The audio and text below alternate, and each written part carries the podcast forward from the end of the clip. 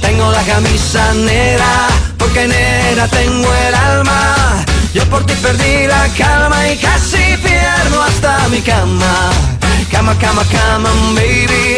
Te digo con disimulo que tengo la camisa negra y debajo tengo el difunto. A enterrártelo cuando quieras, mamita.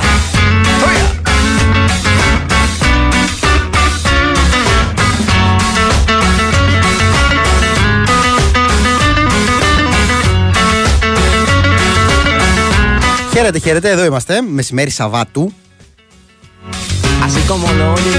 Λίγο μουντός ο καιρός. Λένε καιρό θα χαλάσει.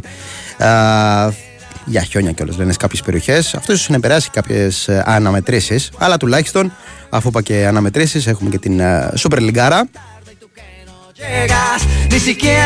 Μας έχουν κλείσει και τα γήπεδα. Οπότε σπίτι ή καφετέρειε για όσους δεν βρεθούμε σε αυτά τα γήπεδα λόγω δουλειάς για να απολαύσουμε αυτή την πολύ ωραία 19η αγωνιστική.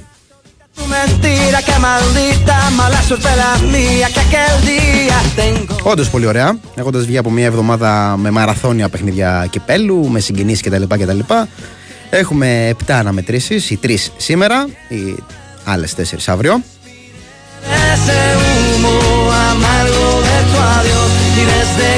Για τις οποίες φυσικά θα συζητήσουμε, θα τα βάλουμε όλα κάτω σιγά σιγά. Εδώ με τον Χάρη Χριστόγλου να ρυθμίσει των ήχων και τις μουσικές επιλογές, με τον Σωτήρη Ταμπάκο στην οργάνωση παραγωγής, Μάνολη Μουσουράκης στο μικρόφωνο, παρέουλα μέχρι και τις 4. Cama, cama, cama, baby. Te digo con disimulo que tengo la camisa negra y debajo tengo el difunto. Tengo la camisa negra porque negra tengo el alma. Yo por ti perdí la calma y casi pierdo hasta mi cama. Cama, cama, cama, baby. Te digo con disimulo que tengo la camisa negra y debajo tengo el difunto.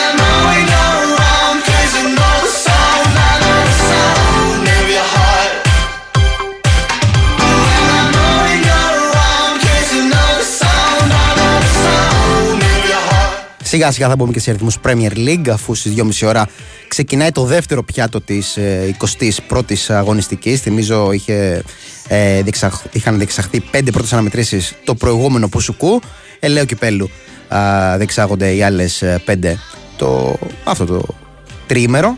Αρχής γενομένης από σήμερα, αρχής γενομένης από τις 2.30 ώρα όπου η Arsenal θα υποδεχτεί την Crystal Palace. Ένα okay, λονδρέζικο ντέρμπι. Πολλά είναι αυτά τα ντέρμπι στο Λονδίνο. Το συγκεκριμένο δεν έχει τόσο μεγάλη αντιπαλότητα. Η Arsenal κόντρα στην Crystal Palace. Η Arsenal η οποία ψάχνει την επιστροφή της στα θετικά αποτελέσματα. Είχε αποχαιρετήσει με πολύ άσχημο τρόπο το 2023. Δύο σερί, ε, δύο κολλητές ήττες κόντρα ε, σε West Ham και σε Fulham. Και ε, το υποδέχτηκε με ανάλογο τρόπο με τον αποκλεισμό α, στο κύπελο από την Liverpool. Υποδέχτηκε λοιπόν την Crystal Palace στις 2.30 η ώρα.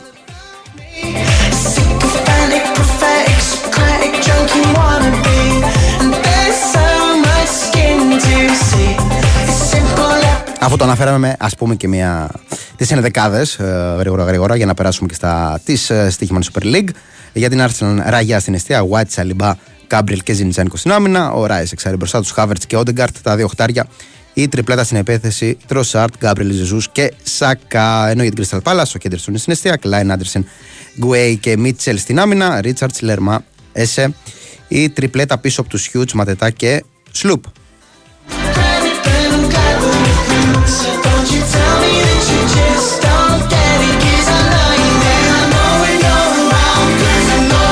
Λέγαμε λοιπόν ότι είναι αρκετά ενδιαφέρουσα η αγωνιστική δράση στην, στο πλαίσιο της 19η αγωνιστικής της Τίκημαν Super League. Σήμερα τρεις αναμετρήσεις. Αγωνίζονται οι 7 ε, που βρίσκονται στις θέσεις 8 έως 14. Καταλαβαίνει λοιπόν κανείς ότι ε, κρίνονται πράγματα στις ε, χαμηλές θέσεις σήμερα.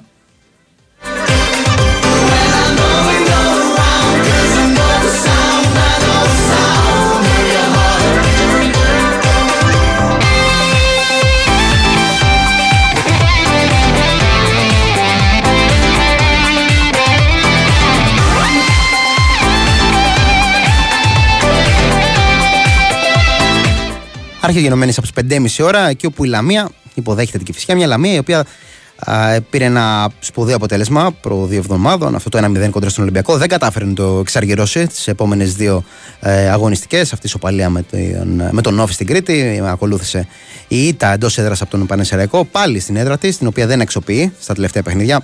Εκτός φυσικά από το σπουδαίο αποτέλεσμα κοντρα στον Ολυμπιακό. Υποδέχεται μια Κυφυσιά η οποία εδώ και αρκετό διάστημα προσπαθεί να παίξει ποδόσφαιρο, να ε, παράξει ευκαιρίες. Δεν έχει συνδυαστεί με τα αποτελέσματα, τα οποία έχει πραγματικά μεγάλη ανάγκη και η Κυφυσιά φυσικά και ο Πας Γιάννενα, αμφότερη στους 12 βαθμούς, στην τελευταία θέση της βαθμολογίας. Ένας Πας Γιάννενα, ο οποίος στις 7 η ώρα υποδέχεται τον Πανσεραϊκό. Και οι δύο προέρχονται από 4 από τον Μπάουκ. Ε, λίγο παράξενο αυτό, βέβαια. Okay, ο Πανσεραϊκός έπαιζε ενδιάμεσα ε, μεσοβδόμαδα κόντρα στους ε, Θεσσαλονίκης για το κύπελο. Ουσιαστικά τέθηκε εκτός συνέχειας, αλλά και εδώ που έχει φτάσει είναι ε, σημαντικό και έδειξε κιόλας. Ε, δείχνει το πρόσωπο, το αγωνιστικό πρόσωπο που έχει παρουσιάσει φέτος η ομάδα του Παύλου Γκαρσία. Εξαιρετικό. Βέβαια, ε, βρίσκεται ακόμα σε θέση που δεν της έχει εξασφαλίσει ε, την παραμονή. Ήταν σημαντική η νίκη της προηγούμενης εβδομάδας κοντρα στη Λαμία. Σήμερα είναι επίσης πολύ σημαντικό αυτό το αποτέλεσμα.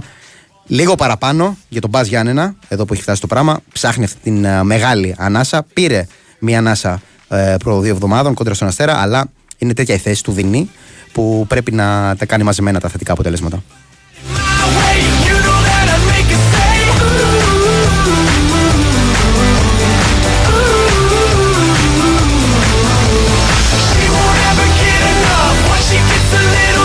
Και το πρόγραμμα το σημερινό ολοκληρώνεται στις 8 η ώρα με το Όφη Πανατολικό. Δύο ομάδες που θα βαρεθούν να τα λένε. Τετριμένο, τσιτάτο το λέμε σιγά σιγά.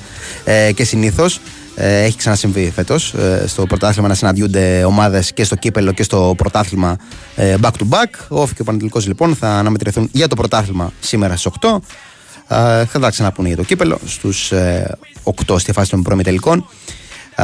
Ένας Σόφι ο οποίος ψάχνει την πρώτη του νίκη ακόμα με τον Πέπε Μέλ στην ε, τεχνική του ηγεσία. Ένας Πανετολικός ο οποίος προέρχεται από τη βαριά ήττα 4-0 από τον Άρη. Μέσω εβδομάδα πήρε και την πρόκριση φυσικά για τους 8 ε, του κυπέλου Ελλάδας.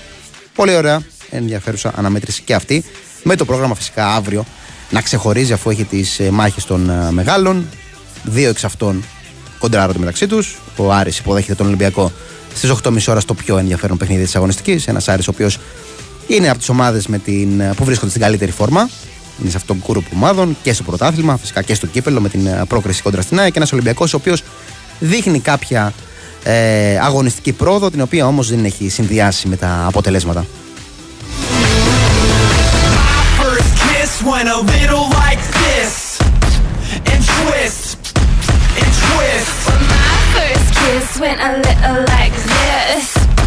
And twist, and twist. Yeah, she won't ever get enough. Once she gets a little touch If I had it my way, you know that I'd make her say.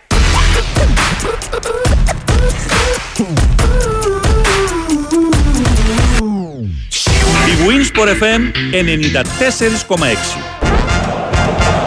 Στην μπάλα λέμε ναι. Netbet. Και στο μπάσκετ λέμε ναι. Netbet. Σε κάθε σπορ λέμε ναι. Netbet. Στη διασκέδασή μας ναι. Netbet. Στις αποδόσεις λέμε ναι. Netbet. Στο cash out ε, ναι!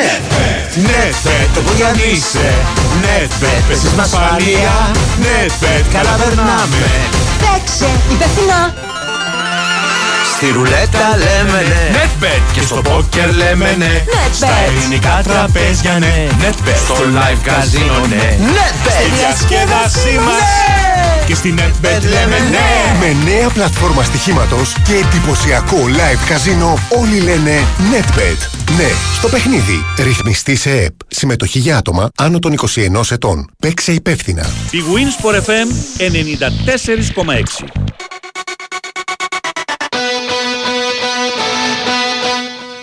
Είχαμε μείνει στα αυριανά παιχνίδια, όπου, OK, okay, είπαμε για το Άρης Ολυμπιακός, αλλά δεν είναι μόνο αυτή η αναμέτρηση. Είναι μια εκτός έδρας δοκιμασία για τον ΠΑΟΚ, στην έδρα του Βόλου. Ένα ΠΑΟΚ ο οποίος δείχνει ότι κόντρα σε αυτές τις ομάδες δεν θα πω εύκολα δύσκολα, εύκολα βρίσκεται λύση ε, και με βρύε επικρατήσεις. Η αλήθεια είναι ότι ο Βόλος ε, παρόλα τα μαζεμένα αρνητικά του αποτελέσματα, κόντρα στους μεγάλους, εσχάτως δείχνει καλό πρόσωπο.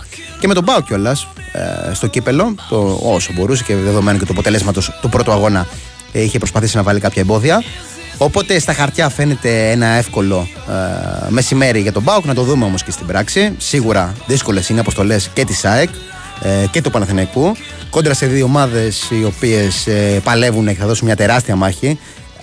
Αγωνίζονται και μεταξύ τους την άλλη εβδομάδα σε έναν πρόωρο τελικό για την είσοδο στην Εξάδα. Αναφέρομαι στον Αστέρα Τρίπολη και τον Ατρόμητο. Η ΑΕΚ φιλοξενείται από τον Ατρόμητο στι 5.30 ώρα. Ο Παναθηναϊκός υποδέχεται τον Αστέρα Τρίπολη. Και οι δύο, ε, και η ΑΕΚ και ο Παναθηναϊκός έχουν απουσίες. Φυσικά ο Παναθηναϊκός ε, πολλές περισσότερες. Ε, η ΑΕΚ θα προσπαθήσει να αντιδράσει και από, την, από τον αποκλεισμό της στο κύπελο. Μια ΑΕΚ η οποία ε, να το πω καλύτερα, ένας ατρόμητος, ο οποίος ε, έχει δείξει εξαιρετικό πρόσωπο εδώ και 13 παιχνίδια που παραμένει αίτος με τον Σάσα Ήλιτ στο μπάγκο του. Ένας φίλος έχει στείλει και το μήνυμά του να αναφέρουμε ότι ο Ατρόμητος έχει το 1 δέκατο του budget των μεγάλων. Τώρα, αν είναι το 1 δέκατο, αν είναι λίγο μικρότερο ή μεγαλύτερο, σίγουρα έχει πολύ μικρότερο και τα αποτελέσματα στην αρχή του πρωταθλήματος δεν, ε, δεν μπορούσαν να αντικατοπτριστούν στο μέγεθος και στην ποιότητα του ρόστερ ε, του ατρωμίτου. Το ανέδειξε πολύ καλά ο Σασαίλετ και έγινε μια εξαιρετική πορεία. Να δούμε αν θα συνεχιστεί κόντρα στην ΑΕΚ. Λέγαμε λοιπόν για τον Παναθηναϊκό ότι θα έχει φυσικά το ψυχολογικό μπουστάρισμα από την πρόκληση επί του Ολυμπιακού, αλλά θα έχει και πάρα πολλές απουσίες κόντρα σε έναν αστέρα ο οποίος και αυτός θα πηγαίνει πάρα πολύ καλά, γι' αυτό βρίσκεται και στην έκτη θέση. Ένας αστέρας ο οποίος okay, είχε χάσει πριν από δύο εβδομάδες περίπου από τον Μπαζιάννα, αλλά γενικά είναι σε πάρα πολύ καλή φόρμα με μαζεμένες νίκες.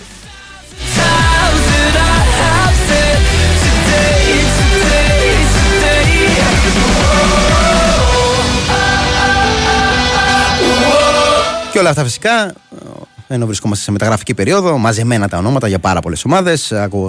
Ακούσατε και πριν και την εκπομπή των reporters. Έχουν ανεβεί όλα τα ηχητικά ε, για τα ρεπορτάζ ε, του Παναγικού του Ολυμπιακού και της ΣΑΕΚ.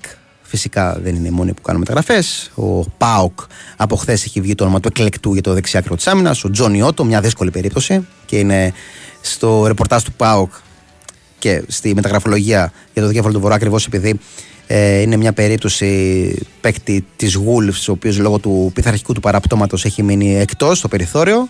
Ε, για τους λύκους, μια πολύ ενδιαφέρουσα περίπτωση. Ένας, ε, όσο το έχω ψάξει και εγώ, ε, παίκτης που ε, το χαρακτηρίζει το aggressive στοιχείο με 8 εκατομμύρια ευρώ στο transfermarkt. Καταλαβαίνει κανείς ότι είναι μια πολύ καλή περίπτωση. Έχει κάνει και μεταγραφές πολλών, πολλών εκατομμυρίων. 21 εκατομμύρια ευρώ είχαν ξοδέψει. Ε, έχει ξοδέψει η Wolves για να τον αποκτήσει το 2019 τρεις φορές διεθνής με την Εθνική Ισπανίας. Μια πολύ καλή περίπτωση να δούμε αν θα καταφέρει ο Πάουκ να τη μετουσιώσει και σε μεταγραφή. Μεταγραφή έκανε ο Αστέρας Τρίπολης. Επιστροφή, για να το πούμε καλύτερα, πριν από λίγη ώρα. Ε, και προ επιβεβαίωση του ρεπορτάζ του sportpavlefm.gr ε, ανακοίνωσε την επιστροφή του Αντώνη Τσιφτσί. Διακόπηκε ο δανεισμός του από την Ράκοφ.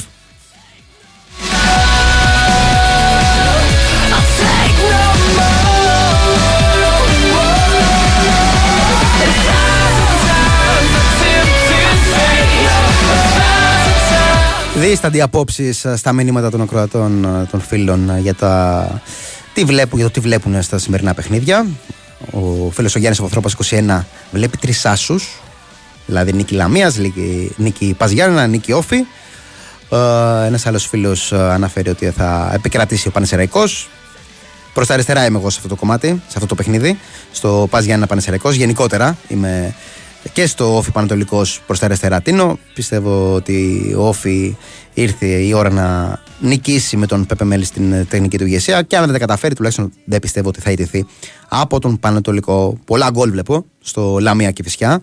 Ε, είναι και ο τρόπος που παίζουν οι δύο ομάδες. Και η Κυφυσιά, τα λέγαμε, εδώ και πολλές αγωνιστικές με τον, με τον Νίλσεν στον πάκο της παίζει ωραίο ε, ανοιχτό ποδόσφαιρο. Βέβαια, αυτό πρέπει να συνδυαστεί με αποτελέσματα στο σημείο που έχει φτάσει. Τη Λαμία τη γνωρίζουμε. Οπότε βλέπω ένα ωραίο ανοιχτό παιχνίδι. Σε λίγο θα έχουμε και στην παρέα μας και τον ε, Κώστα Μιάουλη να τα συζητήσουμε αυτά.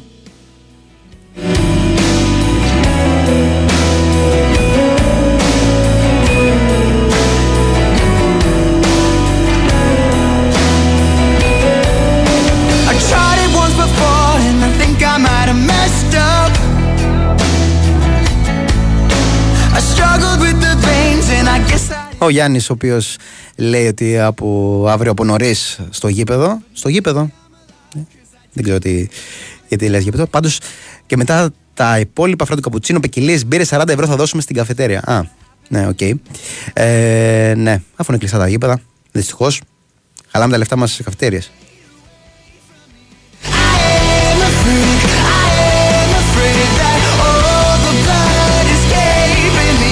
Τώρα θα με κράζουν οι καταστηματάρχες.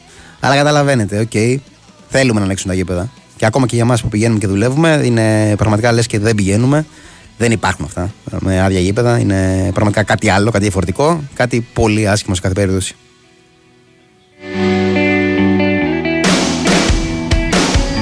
Τον προαναγγείλαμε.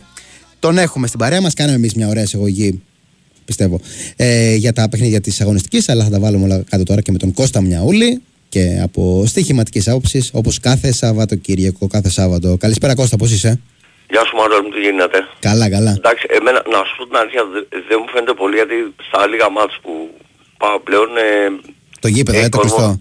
Ναι. Ε, πάω στη...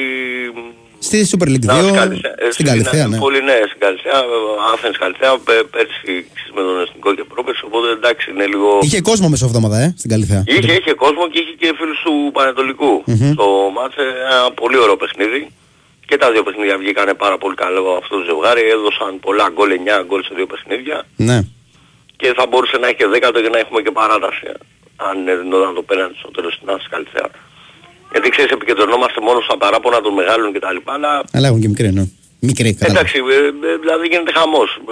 OK, okay, υπάρχουν φάσεις ε, σε όλα τα πρωταθλήματα που ε, υπάρχει μεγάλη αμφισβήτηση, ξέρεις, και είναι και πιο δύσκολα τα πράγματα γιατί πιο κάτω δεν υπάρχει και το VAR, οπότε ναι είναι ακόμα χειρότερα τα πράγματα. Λοιπόν, 7 αναμετρήσεις, εντάξει πιο πολύ επειδή εντάξει και πάει και. Ναι, ναι, ναι. Λίγο ε, περασμένο. Θες να αρχίσουμε από τα σημερινά; Ναι, Ωραία. από τα σημερινά πάμε. Λαμία Κηφισιά. Ε, το πρώτο παιχνίδι που ανοίγει την αγωνιστική. Ε, κοίταξε, η Κριστιά είναι στα καλό της και νομίζω ότι είναι μια ευκαιρία για την Κριστιά μήπως μπορέσει και πάρει κάποιο βαθμό. Νομίζω ότι θα σκοράρουν και οι δύο ομάδες. Το βλέπω και εγώ, ναι. Να σκοράρουν ε, και δύο. Δεν θα απέκλεια και έκπληξη εδώ, δηλαδή να την πατήσει Λαμία. Ε, τι να σου πω. Εδώ στους Άγξε έχει δύο και ε, over 1,5 τουλάχιστον και βλέπουμε. Ή γκολ γκολ σίγουρα θα έχει θα έχει τζόγο το παιχνίδι με την έννοια ότι θα, θα βάλουν και δύο γκολ, οπότε δεν ξέρεις που θα κάτσει. Mm-hmm. Και δεν είναι και πολύ κιόλας το γκολ γκολ over που το έχω δει, δεν είναι πολύ ναι, ναι. είναι ε, θεμητό και Καλή επιλογή. Καλή ναι. επιλογή. Ε, τώρα στο παιχνίδι το δεύτερο έχουμε πάει για ένα πανετολικό. Κοίταξε, εδώ και εδώ ο Πας για να θέλει οπωσδήποτε νίκη. Ο Πανσεράκος από την άλλη είναι περίεργη ομάδα, ξέρουμε στα εκτός έδρας μπορεί να κάνει μεγάλη ζημιά. Εντάξει, ε, θα εμπιστευτώ το, το γηπεδούχο στην προηγουμένη περίπτωση. Να πάω στον Άσο και ένα ε, πιο περιορισμένος γκολ match βλέπω τουλάχιστον σε σύγκριση με το, με το Λαμία και φυσικά. Mm-hmm. Ε, η τρίτη αναμέτρηση στη σημερινή είναι off Πανετολικός και εκεί περιμένω ένα ανοιχτό παιχνίδι ε, που θα κρυφτεί περίπου στα τρία γκολ εκεί κανένα 2-1 κτλ. Δεν ξέρω τώρα έτσι όπως μου έρχεται ε, βλέπω να πηγαίνει προς τα δεξιά το παιχνίδι και αυτό για έκπληξη δηλαδή να βλέπω να να πηγαίνει από εκεί και, και πιο δεξιά και διπλό δηλαδή. Πανεσαιραϊκό, ε. ε όχι, όφη πανετολικό. Ε, πανετολικό που λέει πανεσαιραϊκό, ναι. Ναι, ναι, πανετολικό. Όφη η αλήθεια είναι ότι βρίσκεται σε καλό, καλό momentum. Έχει κάποια καλά ημίχρονα, κάποια, κάποια καλά ναι, διαστήματα αλλά τα τελευταία δεν ξέρω, έχω την αίσθηση θα βγάλει αντίδραση και ο Πανετολικός από το από τη βαριά που έκανε με τον Άρη. Μεσοδόματα σκόραρε εύκολα με την Καλυθέα δύο γκολ στο, στο πρώτο ημίχρονο. Θα πρέπει να πω ότι η Άθης Καλυθέα ε, είναι μια ομάδα που επειδή είναι και πρωτοπόρος στη Super League 2 στο, στο δεύτερο μήλο ε, και λόγω των ονομάτων που έχει και τα λοιπά είναι μια ομάδα που θα μπορούσε να, να τη φανταστείς ας πούμε εκεί να παλεύει στην ουρά της βαθμολογίας οπότε είναι ένα κριτήριο ναι. δηλαδή δεν είναι απολύτως ξέρεις να έχεις ε, σαν, ε, σαν ε, συγκριτικό βαθμό το παιχνίδι του κυπέλου ε, και όφη βέβαια κινδυνεύει τώρα έχει πει σε περιπέτεια με αφού έχει μόνο 17 είναι δύο μάζ με 12, δύο με 14 και εγώ μετά είναι όφη Οπότε καταλαβαίνω ότι ο Όφη έχει ανάγκη τώρα, γιατί μετά μπορεί να μπλέξει άσχημα. Αν δεν ξέρω, θεωρώ ότι ο Πανατολικός βρίσκει εύκολα γκολ εκτός τάσης και εδώ στο γκολ γκολ θα πήγαινα. Κοίταξε, από τα τρία σημερινά νομίζω ότι θα σκοράρουν στο πρώτο και στο τρίτο και οι δύο ομάδες. Από και μετά βλέπεις πώς σκόρευες. Mm-hmm. Τώρα από όλους πάω κάποιο θεωρώ ότι ε, ο Πάοκ εύκολα ή δύσκολα θα το πάρει το μάτς ε, και με ευρύ σκορ γιατί συνηθίζει πλέον με αυτές τις ομάδες ε, να κάνει και μεγάλα σκορ. Η αλήθεια είναι Ε, ότι ο Βόλος τους μεγάλους εσχάτως τους δυσκολεύει. Τους δυσκολεύει. Τα λέγαμε Ε, και νωρίτερα αυτά. Βέβαια εντάξει είναι ο τρόπος που νομίζω Και τον το Πάουκ Πάοκ- στο τελευταίο παιχνίδι 2-0 α, ιτήθηκε από τον Πάουκ. Ναι, και στο, και στο πρώτο μάτσο του κυπέλου ε, ε, ένα ναι το 1-0. Αλλά εντάξει θεωρώ ότι θα το ανοίξω πάω αύριο το μάτς. Τώρα, ε, για τα παιχνίδια των τριών μεγάλων θα πρέπει να σημειώσουμε τις απουσίες. Δηλαδή, γιατί να ξέρουμε, ο- έτσι κι αλλιώς και οι δύο δηλωμένους για τιμωρία, ε, ο Ελίας ο μάλλον θα παίξει, ο Λιπάη θα είναι εκτός. Ε, είναι πολύ δύσκολο μάτς για την ΑΕΚ. Θεωρώ ότι είναι το πιο κομβικό παιχνίδι για τη συνέχεια του πρωταθλήματος. Δηλαδή, δεν πρέπει με τίποτα να, να έχει απώλεια αύριο. Ναι. Και δεν, δεν το βλέπω εύκολο το μάτς καθόλου. Τώρα, τι να σου πω εδώ, αναγκαστικά θα βάλω τριπλή γιατί και ο Ατρόμητος είναι σε καλή κατάσταση. Δηλαδή θα το πάω στο χ2 και over 1,5 για, για πιο σιγουριά. Θεωρώ ότι η ΑΕΚ για να, για να έχει περισσότερους άνθρωπους να γίνει πρέπει να βάλει δύο γκολ. Γιατί Βλέπεις να σκοράρει ο πιθανώς Ατρόμητος να δηλαδή. δεχτεί. Ναι. Οκ. Ε, Παναθηναϊκός Αστέρας Τρίπολης επίσης είναι ένα πολύ ύπουλο παιχνίδι. Πολύ ύπουλο παιχνίδι. Γιατί ο Παναθηναϊκός είναι ε, με μιλάμε, πολλές απουσίες ο κα- κατα, Παναθηναϊκός. κατακαιρματισμένος πραγματικά. Ναι. Και τον δυσκολεύει Ο κιόλας Αστέρας- ο Αστέρας. Τον Ο δυσκολεύει. Αστέρας το δυσκολεύει και δεν έχει και τίποτα να χάσει. Δηλαδή, ο Αστέρας πλέον έχοντας κάνει τη νίκη σε ένα μάτσο που έπαιξε όχι καλά την περασμένη εβδομάδα ε, και κατάφερε να πάρει το τρίποντο στο τέλος με την κεφαλιά του Μίλ. Και εδώ, ε, δηλαδή, αν δεν έχει βάλει ο Άσος δεν, δεν λέει να το παίξεις. Ε, Εννοώ να, να το βάλει με κάποιο συνδυαστικό Ναι, ναι. σημείο. Και εδώ ίσως ότι μπορεί να έχεις σκορ και από τον, ε, Τον Αστέρα, ε. από τον Αστέρα ναι, να μην είναι μια πολύ απίθανη περίπτωση μακριά από την πραγματικότητα. Και μα, να σου πω τώρα σε αυτό τι να δώσει πραγματικά. Είναι πο- πάρα πολύ δύσκολο παιχνίδι και εδώ. Υπάρχει και το live Κωστά την ίδια ώρα που Υπάρχει παίζεται. και το live, ναι, νομίζω ότι αυτό το μάτι το προσεγγίζει στο live μόνο. Ναι. Γιατί αν σου δίνει με ένα, ένα ποσοστό, ξέρω εγώ, ένα 15, ένα 20, τι να παίξεις στον άσο. Και έτσι όπως θα είναι ο Παναγιώτης με τόσες απουσίες. Όχι ότι δεν μπορεί να κερδίσει έτσι, αλλά καταλαβαίνεις ότι είναι δικό σου ειδικό παιχνίδι. Ε, και πάμε στο βραδινό Άρης Ολυμπιακός, όπου και εκεί ο Ολυμπιακός υπάρχει μια σύγχυση σχετικά με το ποιοι θα είναι διαθέσιμοι, ποιοι δεν θα είναι, θα δούμε περισσότερα το απόγευμα, αν βγάλουν αποστολή, γιατί πολλές ομάδες δεν βγάζουν και Ναι, αποστολές. πλέον, πλέον και πολύ μεγάλοι, περισσότεροι από τους μεγάλους και... Σχεδόν και, όλοι. Και σχεδόν κάποιοι όλοι, από τους νομίζω. μικρομεσαίους. Δηλαδή χθες δεν έβγαλε Λαμία, δεν έβγαλε Ναι, Πανεσαιριακός. ναι, ναι, δεν, δεν βγάζουν πλέον. Είναι να γίνει ε, κανόνας πλέον. Ε, κοιτάξτε, ο Άρης τώρα το παλεύει με τον Κουέστα, που είναι πολύ σημαντική απουσία αν ε, δεν παίξει. Απ' την άλλη, από, το, από τον Ολυμπιακό, νομίζω ότι θα είναι ο Ναβάρο διαθέσιμος, έτσι. Ε, α, ο Μπιανκόν σίγουρα. Ο Ναβάρο παίζεται. Μην είναι και καμιά μεταγραφή. Ναι, και Ενώ τώρα- από τους... ε, Ε, εννοώ και σημερινούς. από αυτούς που από τις ενισχύσεις που έρχονται Ναι, μήπως στα του βάλουν φάφ. κατευθείαν να παίξουν μέσα. Ε, και σίγουρα στον Ολυμπιακό παίζει, δεν είναι μόνο στο ποιοι θα λείπουν και ποιοι θα παίξουν και ποιοι όχι. Είναι και η ψυχολογική καταπώνηση που μπα- μπορεί να υπάρχει. Δηλαδή δεν υπάρχει χειρότερο πράγμα να έρχεσαι από ένα μάτσο στο οποίο ε, έχει παίξει με την Κυφσιά στα κόκκινα την Κυριακή ε, και παίζει με τον Παναθηναϊκό ένα παιχνίδι 120 λεπτών και τα πέναλτι όπου μετά από 16 πέναλτι χάνεις και ενώ έχεις την ευκαιρία στο 10ο πέναλτι να, να πάρεις την πρόκριση. Ε, καταλαβαίνεις ότι και ψυχολογικά αυτό σε, σε διαλύει. Ναι.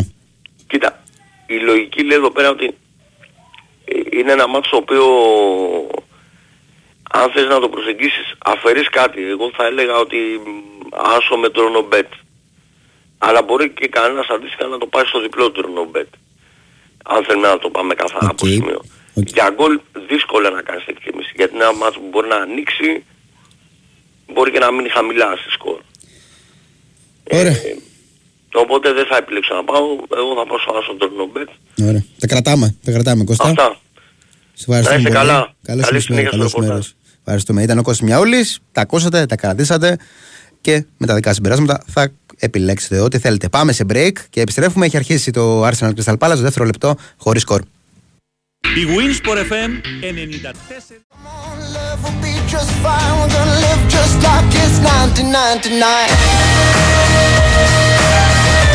Εδώ είμαστε, μπηγούν στο FM 4,6 στο έκτο λεπτό της αναμέτρησης Arsenal Crystal Palace. Χωρίς κάτι ιδιαίτερο μέχρι στιγμής. Προσπαθούν να έχουν αναλάβει την πρωτοβουλία των κινήσεων οι γηπεδόχοι, αλλά χωρίς να έχουν φτάσει σε κάποια αξιοσημείωτη ε, ευκαιρία. Και η φιλοξενούμενη και η Crystal Palace προσπαθεί όταν της δίνεται ευκαιρία σε αυτά τα πρώτα λεπτά να κάνει το παιχνίδι της.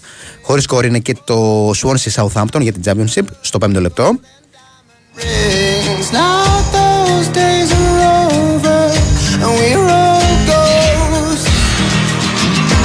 Και να πούμε ότι η Σαν Παούλη έχει ανοίξει το σκορ 1-0 κοντά στην Καζισλάουτερ με τον Μανώλη Σάλιακα να αγωνίζεται βασικός για τους γηπεδούχους. Λοιπόν, Πάμε σιγά σιγά να αρχίσουμε να ξετυλίγουμε με το κουβάρι των ρεπορτάζ για τις σημερινές αναμετρήσεις. Αρχή γενομένης από το Πας Λαμία Κυφυσιά. Η Λαμία υποδέχεται στις 5.30 στην ομάδα της Κυφυσιάς. Δημήτρης Λάιος στην παρέα μας για το ρεπορτάζ των γηπεδούχων. Πώς είσαι, Δημήτρη; Γεια σου, Μανώλη. Καλά είσαι; Είμαστε, είμαστε καλά, εν αναμονή mm-hmm. ενός ακόμη σημαντικού μάτς, έτσι όπως τα έχει κάνει φέτος η Λαμία. Ναι. Όλα σημαντικά έρχονται κάθε Σαββατοκύριακο σημαντικό. Δηλαδή το ίδιο λέγαμε και την προηγούμενη εβδομάδα κοντά στις ναι, Σέρες. Ήρθαν οι Σέρες, έκαναν ένα περίπατο στη Λαμία με 0-2 και έχουν βάλει ακόμη πιο δύσκολα στη Λαμία, η οποία Λαμία έχει ένα μαξιλαράκι ασφαλείας, έτσι αλλά εύκολα φεύγει αυτό το μαξιλαράκι ασφαλείας από τις ε, πιο κάτω θέσεις. Και αφενός και λέγαμε, Δημήτρη, Δημήτρη, λέγαμε και στο, έλεγα, έλεγα και εγώ στην εισαγωγή ότι ουσιαστικά δεν έχει ξαργυρώσει το σπουδαίο αποτέλεσμα με τον Ολυμπιακό. Και αυτό που λες εσύ για μαξιλαράκι ασφαλείας είναι ότι πλέον ίσως κοιτάει και λίγο πιο κάτω από ό,τι κοίταγε τόσο καιρό την Εξάδα. Αυτό ακριβώς. Βρίσκεται στο μείον 5 πλέον από την Εξάδα ναι. Οπότε αρχίζει και απομακρύνεται αυτό το τρένο της ε, Εξάδας. Αλλά είναι αυτό το συν 9 από τον υποβιβασμό που σου δίνει έτσι, αυτή την ασφάλεια. Είναι ασφαλές. Βέβαια ναι. η ασφάλεια αυτή πρέπει να εξαργυρωθεί με mm-hmm. βαθμούς για να μην κοιτάζεις προς τα κάτω από εκεί και πέρα. Ε, είπαμε προέρχεται και από το 0-2 αυτό κόντρα στις ΣΕΡΕΣ. Η ψυχολογία δεν είναι με το μέρος της ομάδας της ε, Φιότητας. Ωστόσο όλα αλλάζουν με τα αποτελέσματα. Ήταν και, εικόνα, ήταν και εικόνα στο μάτσο. δεν ήταν καλή και εικόνα. Ε, έτσι είναι. Το τελευταίο διάστημα και με το Βόλο εντός έδρας ήταν κακή η Λαμία. Δεν κατάφερε να πάρει αποτέλεσμα. Ε, μόνο με τον Ολυμπιακό ήταν καλή η εμφάνιση και με τον Παναθηναϊκό δηλαδή το αμέσως προηγούμενο. Μα αν δεν κάνω λάθος, τα τελευταία 10 παιχνίδια έχει μόνο, μόνο μία νίκη και είναι αυτή με τον Ολυμπιακό. Η τα τελευταία 9, ε, όπως έχω σημειώσει εδώ πέρα, ναι, μόνο τον Ολυμπιακό και γενικότερα και στα τελευταία 5 εντός δεν τα πάει καθόλου καλά. Έχει μόνο την νίκη με τον Ολυμπιακό, μία ισοπαλία με τον Ατρόμητο και ήττες από Παναθηναϊκό, Βόλο και τις... Ε, Αν βάλεις και το κύπελο μαζί είναι 10, ναι, αλλά στην πρωτάθλημα είναι 9. Είναι και το ναι. κύπελο, είναι και το κύπελο σίγουρα. Η 8η του βαθμολογικού πίνακα Λαμία με 21 βαθμούς υποδέχεται την Κηφισιά, η οποία είναι ουραγός, αλλά την έχουμε δει φέτος να κάνει πολύ καλές εμφανίσεις. Mm-hmm. Βέβαια έρχεται στην Λαμία με απουσίες. Μια Λαμία που τη γνωρίζει η Κηφισιά γιατί είχε παίξει και δύο παιχνίδια στην Λαμία σαν γηπεδούχος. Ναι μία νίκη με τον Ατρόμητο 2-1 και μία με τον, με τον Όφη, με τον στο Παλία Λευκή. Ε, με καλές εμφανίσεις όμως και, οι δύο, και τις δύο περιπτώσεις η Κυψιά. Ε, η οποία έτσι γνωρίζει και το γήπεδο ας πούμε. Ναι. Ε, τη γνωρίζουμε και εμείς, ε, την είχα κάνει και περιγραφή και τους διαγώνες και μου είχε κάνει πάρα πολύ θετική εντύπωση γενικά η επιθετική της ανάπτυξη. Ναι. Με άλλο προπονητή βέβαια τότε, αλλά... Με άλλο προπονητή και με πολλές απουσίες σήμερα ναι. η Και ο Νίλσεν έχει τονώσει ακόμα πιο πολύ το επιθετικό στοιχείο της ε, το οποίο βέβαια πρέπει να συνδυαστεί αυτό το έχουμε ξαναπεί με τα αποτελέσματα, αλλά τουλάχιστον στο κομμάτι του το αγωνιστικό δείχνει διάθεση να μην παίξει κλειστά, να ανοιχτεί, να δημιουργήσει. Πρέπει, πρέπει να μετουσιώσουν και οι άνθρωποι της ε, νεοφώτης ομάδας ε, αυτές τις εμφανίσεις σε βαθμούς. Mm-hmm. Ο αγώνας του πρώτου γύρου να θυμίσω είχε πάει 1-1, οπότε γενικότερα ε, μιας και... Με την πολλά του Λούμορα, ε, στο τέλος. ναι, ναι, ναι, ναι. Και ο Γιάπες για πρώτη χρονιά στην Super League, οπότε δεν υπάρχει γενικά προϊστόρια ανάμεσα στις δύο ομάδες. Mm. Λαμία θέλει και το αποτέλεσμα γιατί έχει άλλα τρία μάτς έτσι στα ίδια κυβικά. Πάει στο Αγρίνιο, έρχεται ο Αστέρας Τρίπολης και πηγαίνει και μετά και στα Γιάννενα. Οπότε καταλαβαίνουμε ότι ε, είναι αυτό που λέμε πρέπει να μαζέψει βαθμούς σιγά σιγά σε ένα μάτς που θα γίνει και πάλι χωρίς κόσμο λόγω της απαγόρευσης από την ε, κυβέρνηση για να έχουμε κόσμο στις κερκίδες και δεν θα έχει και πολύ κρυό, 9 με 10 βαθμούς θα έχει την ώρα του αγώνα, okay. ενδεχομένως να υπάρχει και μια μικρή πιθανότητα βροχής. Θα, θα δούμε και την ώρα. Ε, δηλαδή, έχει και, δεν έχει ανακοινώσει αποστολή, αλλά γνωρίζουμε τις ε, απουσιες Ε, είχα πάει και στην ε, προπόνηση μέσα στη βδομάδα, οπότε ναι, είδαμε και τι μπορούμε να περιμένουμε από τον Λεωνίδα Βόκολο.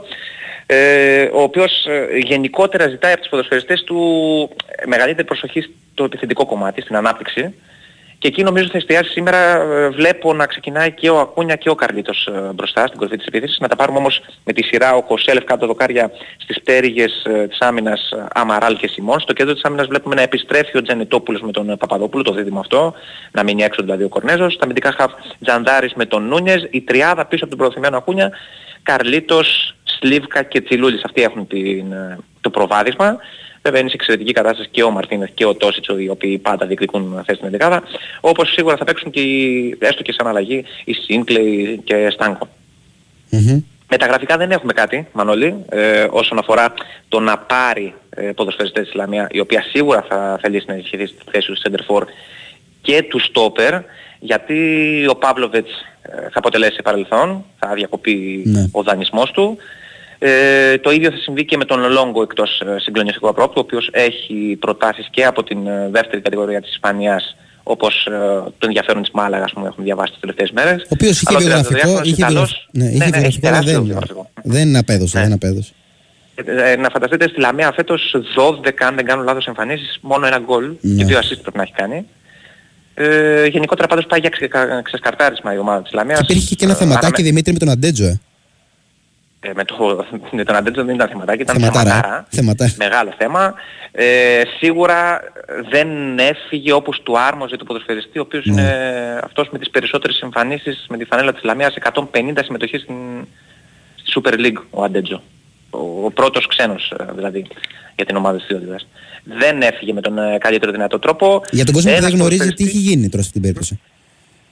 Ο Αντέτζο να θυμίσουμε ότι έχει ανανεώσει τρεις φορές το συμβόλαιο του με τη Λαμία στη διάρκεια αυτών των πεντητών που βρέθηκε στην ομάδα. Ε, παραγωνίστηκε πέρυσι σχεδόν όλη τη σεζόν. Του μπήκε η ταμπέλα ότι, πώς να το πούμε και κομψά, ότι δεν τα δίνει όλα στα παιχνίδια, να το πούμε έτσι πιο κομψά. Ναι. Ε, έβγαλε ανακοίνωση ότι του καταστράφηκε η καριέρα λόγω αυτής της απόφασης από την ομάδα της Λαμίας, ότι του έβαλαν ταμπέλες, ε, δεν τον άφηνε η Λαμία να φύγει. Ε, έβγαλε και η ομάδα της Λαμίας ανακοίνωση ότι ε, σίγουρα διαψεύδει τα όσα υποστήριξε ο Νιγεράνος Στόπερ. Ε, σίγουρα οι δύο ομάδες, οι δύο πλευρές ε, συγγνώμη, δεν έλυσαν τη συνεργασία τους όπως θα έπρεπε και όπως θα άρμοζε σε έναν τέτοιο ποδοσφαιριστή, αλλά και στο σύλλογο. Νομίζω ότι και στους δύο αυτή η ιστορία έχει κάνει ζημιά και στον Αντέτζο και, στον, και στην ομάδα της Λαμίας. Σωστό. Ωραία.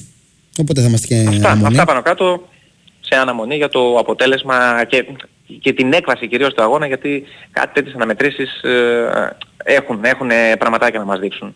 Λαμία Κυψιά λοιπόν στις 5.30. Ωραία Δημήτρη. Καλή μετάδοση κιόλας.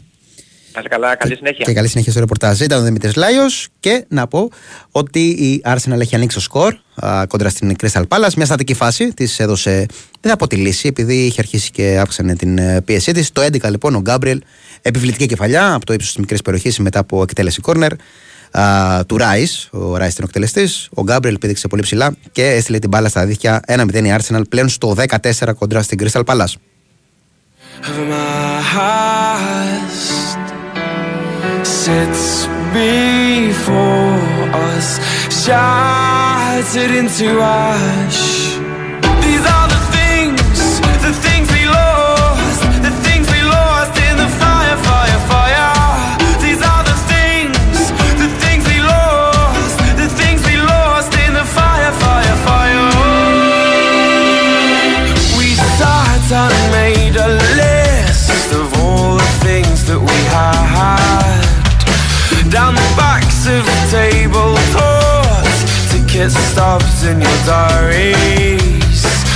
Φυσικά τώρα πέρα από το αθλητικό κομμάτι είχαμε μια πολύ δυσάρεστη είδηση σήμερα και αφορά τον τραγουδιστή τον Χαρη Κωστόπουλο ο οποίος έφυγε από τη ζωή.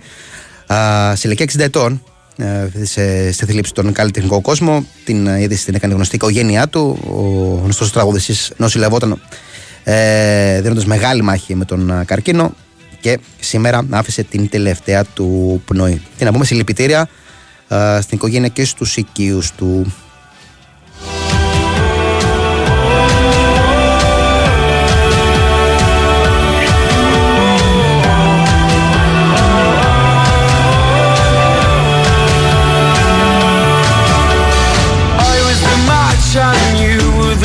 Έχει ανοίξει το σκόρι Southampton στην έδρα της Όνση. Στο 15-1-0 προηγούνται οι φιλοξενούμενοι. Έχουμε και παιχνιδάκι για το κύπελο Ασίας που έχει μπει εδώ και κάποιες μέρες στη ζωή μας, όπως και το κύπελο Εθνών Αφρικής. Έχουμε και εκπροσώπους από τις ελληνικές ομάδες. Σήμερα στο Ιορδανία, Νότιο Κορέα δεν έχουμε κάποιον. Α, το σκόρ είναι 2-1 στο 41 λεπτό. είχε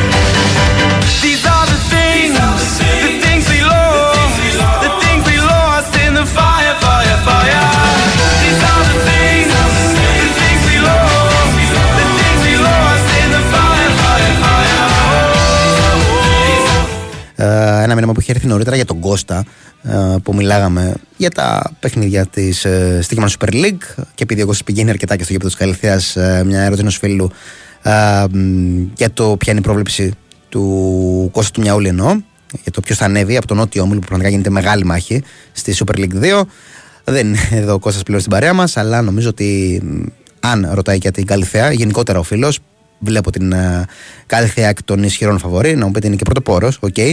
Uh, βλέπω και την Ιωνικό τώρα με την uh, επιστροφή του Δημήτρης Πανού που τα πηγαίνει εξαιρετικά. Uh, έχει αυτές τις δύο back-to-back νίκες. Πρώτα με την uh, Ηλιόπολη Τεσάρα, μετά με τον uh, Ολυμπιακό Β. Είναι σε πολύ καλό momentum, έχει και πολύ καλό ρόστερ. Την ξέρει την ομάδα Δημήτρης Πανός. Οπότε ε, είναι και ο Ιωνικός, νομίζω, στα γεμάτα για αυτή τη μεγάλη μάχη που, όπως είπα, είναι μεγάλη. Δηλαδή θα είναι και άλλοι στο κόλπο και θα κρυθούν όλα στα playoffs, όπως και στην πρώτη κατηγορία κιόλας. Στον ε, βόρειο όμιλο ε, το πράγμα έχει ξεκαθαρίσει λίγος προς το ότι ο Λεβαδιακό και η ΑΕΛ ε, θα είναι οι δύο που θα παλέψουν μέχρι τελικής πτώσης. Και φαίνεται ότι θα το πάνε μέχρι τέλου το πράγμα. Αυτή τη στιγμή είναι στο συν 1 ο Λεβαδιακό και με αγώνα λιγότερο. Οπότε μένεται μεγάλη μάχη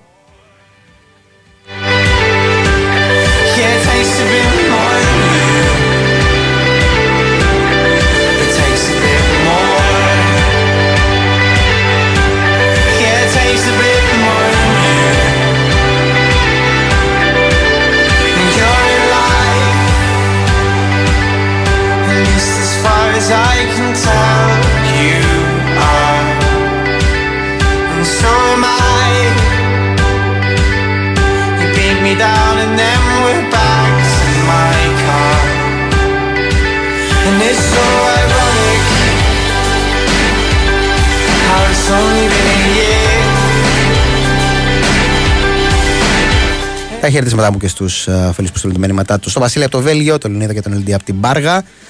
Uh, να πούμε ότι σήμερα έχει ακόμα μια αναμέτρηση στην Αγγλία, ενώ στην Premier League. 7.30 ώρα η Bradford υποδέχεται την Nottingham Forest. Και είναι και πολύ ιδιαίτερο το παιχνίδι αυτό, αφού την επανεμφάνισή του ε, για τους γηπεδούχους θα κάνει ο Τόνι, ο Ιβάν Τόνι, μετά από 8 μήνες.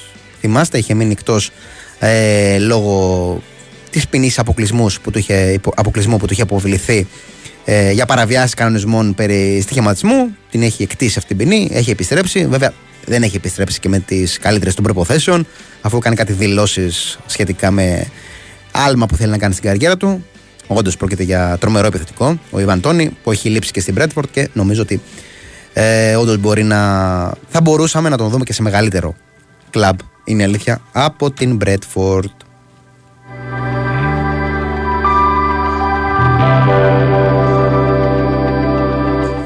Λοιπόν, και συνεχίζουμε το κύκλο του ρεπορτάζ. Θα πάμε σε άλλο παιχνίδι. Θα πάμε στο Όφη Πανετολικός για να μιλήσουμε για το ρεπορτάζ των φιλοξενούμενων με τον Μπάμπη Τσιρόνι. Καλησπέρα, Μπάμπη, πώς είσαι; Καλησπέρα, Μανώλη, όλα καλά. Για μια ε, μάχη, για, μια, για ένα συναπάντημα, τα λέγαμε και στην εισαγωγή, που θα βαρεθείς να το βλέπεις. Ναι, και θα, να εξηγήσουμε γιατί, γιατί έχουν κληρωθεί και στο κύπελο. Ναι, ναι. Ε, τώρα το πρώτο παιχνίδι είναι για το πρωτάθλημα, είναι αυτό το παιχνίδι το σημερινό ε, το βράδυ ε, στο Ηράκλειο. Μέσα σε λίγες μέρες την Τρίτη θα παίξουν και για το κύπελο, το πρώτο παιχνίδι από τα δύο για την φάση των 8, ενώ την επόμενη εβδομάδα, την επόμενη Τετάρτη θα έχουν και τον επαναληπτικό στο Αγρίνιο. Θα παίξουν τρεις φορές μέσα σε περίπου μια μισή εβδομάδα. ο Πανετολικός ο οποίος έχει κάποια προβλήματα για το συγκεκριμένο παιχνίδι, δεν υπολογίζει στους τραυματίες ε, Μάριο Οικονόμου, Φράνκο Μπαλντασάρα και στο πρόβλημα της τελευταίας στιγμής που ακούει στο όνομα Σεμπάστιαν Μλάντεν, ο οποίος με κάποιες ενοχλήσεις στο δικέφαλο έμεινε εκτός αποστολής την τελευταία στιγμή, ε, χτες όταν ανακοίνωσε αποστολή ο Πανετολικός.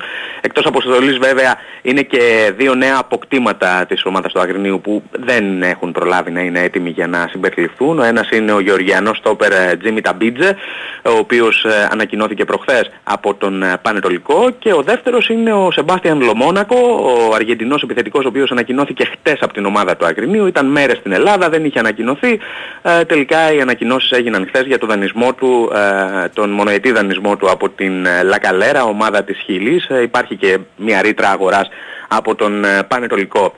Ε, από εκεί και πέρα στην αποστολή του Πανετολικού να πούμε. Δραστήριος γενικά πάντως Πανετολικός είναι η τρίτη μεταγραφή που κάνει. Έτσι ακριβώς γιατί πήρε και τον Λούκα Τσάβες ναι, ο ναι. οποίος είναι στην αποστολή. Αυτό θα έλεγα μόλις τώρα. Ο τερματοφύλακας ο Αργεντινός ο οποίος θα δούμε βέβαια αν θα είναι και στην τελική α, εικοσάδα για την αναμέτρηση γιατί έχει κάνει διπλή αποστολή ο Πανετολικός. Έχει πάρει περισσότερους ποδοσφαιριστές ε, γιατί είναι και η αναμέτρηση του κυπέλου μέσα σε λίγες ημέρες.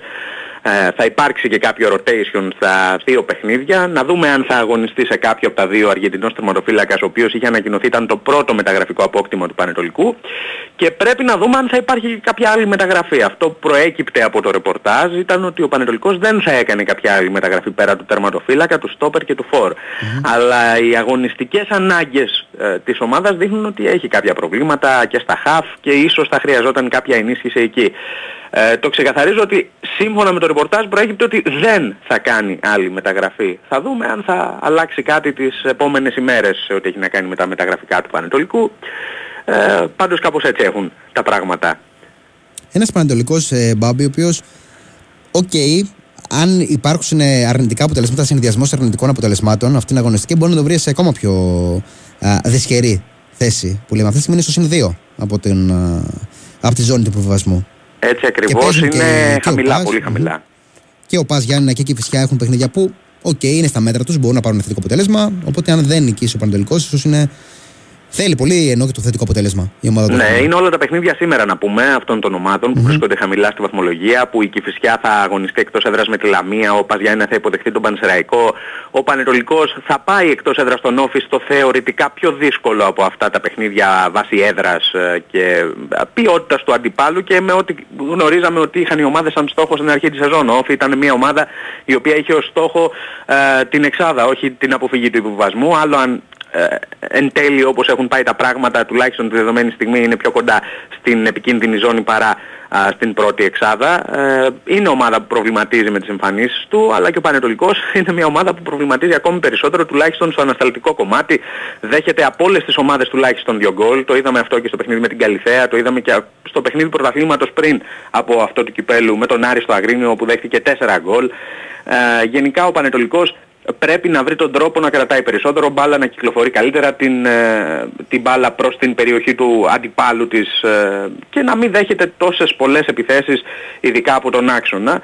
Ε, νομίζω ότι είναι ένα παιχνίδι το οποίο έχει μεγάλο ενδιαφέρον γιατί και ο Όφη βρίσκεται χαμηλά για τα δικά του στάνταρ. Ε, είναι μόλις τρεις βαθμούς πάνω από τον ε, Πανετολικό ε, και φυσικά το μεγαλύτερο είναι για τον Πανετολικό που όπως είπες και εσύ είναι μόλις δύο βαθμούς πάνω από Παδιάννα και Κηφισιά που είναι στις τελευταίες θέσεις της βαθμολογίας. Ε, νομίζω ότι ε, γενικά και τα τρία παιχνίδια με τον Όφη και αυτά του Κυπέλου θα έχουν τεράστιο ενδιαφέρον γιατί με τις εμφανίσεις τους οι δύο ομάδες μέχρι στιγμής δεν έχουν δείξει ότι έχουν πολύ μεγάλη διαφορά. Ε, ανεξαρτήτως, το ξαναλέω, αν οι στόχοι στην αρχή της χρονιάς ήταν πολύ ψηλότεροι για ναι. τον Όφη, ε, νομίζω και για τον Πανετολικό ήταν υψηλότεροι και από τον Πανετολικό είχαμε ακούσει διαστόματος ανθρώπων ε, της διοίκησης ε, στην παρουσίαση του Σούρερ το καλοκαίρι ότι ο στόχος ήταν για υψηλότερα πράγματα, για καλό ποδόσφαιρο, για περισσότερους βαθμούς. Ε, ε ακούσαμε από κάποιους ποδοσφαιριστές να μιλούν και για εξάδες πριν αρχίσει το πρωτάθλημα. Φυσικά σε καμία περίπτωση δεν έχουν δικαιωθεί. Ε, να δούμε αν με τη μεταγραφική ενίσχυση που έχει κάνει ο Πανετολικός θα μπορούσε ε, ή μπορεί ακόμα να βελτιώσει τα πράγματα και να αποφύγει τουλάχιστον όσο πιο νωρίς γίνεται ε, τα μπλεξίματα. Ε, κάτι άλλο δεν νομίζω ότι μπορεί να κυνηγήσει η ομάδα του Αγρινίου έτσι όπως έχουν έρθει τα πράγματα σε καμία περίπτωση. Ωραία. Ωραία, τώρα σε επίπεδο ενδεκάδας. Ε, στην ενδεκάδα ακόμα επειδή όπως είπα είναι πάρα πολλές οι ελλείψεις ε, πρέπει να δούμε λίγο τα πράγματα. Δεν έχει προλάβει να δείξει συγκεκριμένο πλάνο ο Γιάννης Πετράκης γιατί ήταν και λίγες ημέρες μετά το παιχνίδι με την Καλυθέα. Ε, νομίζω ότι καλύτερα να αποφύγουμε να δώσουμε κάτι το ναι. οποίο θα πέσουμε κατά πάσα πιθανότητα πολύ έξω γιατί είναι και δύο τα παιχνίδια που θα δώσει σε ναι, λίγες ναι, μέρες και πιστεύω ότι θα κάνει εκτεταμένο rotation και στα δύο. Θα έχει αλλαγές ο Πανετολικός και στο παιχνίδι του πρωταθλήματος αλλά και στο παιχνίδι του Κυπέλου. Ωραία, Μπαμπή. Ευχαριστούμε πολύ. Καλή συνέχεια. Καλή συνέχεια στο ρεπορτάζ. Ήταν ο Μπαμπή Τσιρόνης για την αναμέτρηση, τα νεότερα της αναμέτρησης του Πανετολικού με τον ε, Όφη. Θυμίζω στις 8 η ώρα. Να πω ότι έχει βγει η αποστολή του Άρη για το ευρενό ντέρμπι με τον ε, Ολυμπιακό και το ερώτημα που αφορούσε τον Κουέστα έχει απάντηση. Μέσα λοιπόν ο Κουέστα και σε αυτό το ματς, όπως και με την ΑΕΚ σφίγγει τα δόντια ο πορτιέρε ε, των Θεσσαλονικών. Φυσικά είναι μια σημαντική ε, παρουσία στην αποστολή της ομάδας του Άκη Μάντζιου, ο οποίος δεν έχει στη διάθεσή του τους Μπράμπετς, Ζουλ και Ρουπ. Εκτός είναι και οι Ματαρίτα, Κάρλσον, Χριστοδουλόπουλος ε, Δελίζη Αγοραστό και Κυριαζής. Ένας Άκης Μάντζιος, ο οποίος έχει κάνει και δηλώσεις. Μπορείτε να διαβάσετε στο site του sportpavlefm.gr. Τονίζει μεταξύ άλλων ότι η πρόκριση επί της ΑΕΚ δίνει ελπίδα για τη συνέχεια, ενώ συμπληρώνει ότι η ομάδα του θέλει να φτάσει μέχρι και τον τελικό. isolation It's an illusion Slide on down the staircase The picture perfect moment Receiver projected Act like if you own it Smile for the camera Repeat and do it over Smile for the camera Repeat and do it over Εντάξει, να μην φύγω αυτή η πρόκριση του Άρη επί της ΑΕΚ είναι πολύ επίπεδη είναι πολύ επίπεδη η σημασία που έχει ε, για τον Άρη. Φτιάχνει κατά πολύ την ε, σεζόν. Δεν αρκεί βέβαια αυτό. Ο στόχος για έναν τίτλο μετά από πάρα πολλά χρόνια είναι μπροστά εδώ για τον Άρη. Είναι στα χέρια του και στα πόδια του, να το πούμε καλύτερα. Εάν και η αλήθεια είναι ότι ε, τον ξέραμε τον Άρη φέτος στα ντερεμπι, δείχνει καλό πρόσωπο. Με τους υπόλοιπους είναι το θέμα. Και το λέω επειδή και θα τους βρει απέναντι τους ε, υπόλοιπους, τους ε, μικρομεσαίους αν θέλετε, σε εισαγωγικά μέχρι να φτάσει στο τελικό, εάν φτάσει στο τελικό, και θα του βρει και μπροστά του στο πρωτάθλημα. Αν βελτιώσει την εικόνα του ο Άρης ε, κόντρα σε αυτές τις ομάδες που έχει κάνει μια καλή αρχή την περασμένη εβδομάδα με αυτό το 4-0 και με αλλαγές κιόλας ε, κόντρα στον Πανατολικό, νομίζω θα έχει μια πολύ ε, καλή πορεία πλέον σε αυτή τη σεζόν ε, ο Άρης που δεν ξεκίνησε με τις καλύτερες των προποθέσεων. Αλλά το λέγαμε, είχε το υλικό Άρης, φυσικά έχει και λήψει σημαντικές ε, σε συγκεκριμένες θέσεις ε, και στο βάθος κιόλας του rotation. Αλλά και είναι με μεταγραφικά να δούμε πώς θα καταλήξει όλο αυτό το πράγμα για τον Άρη.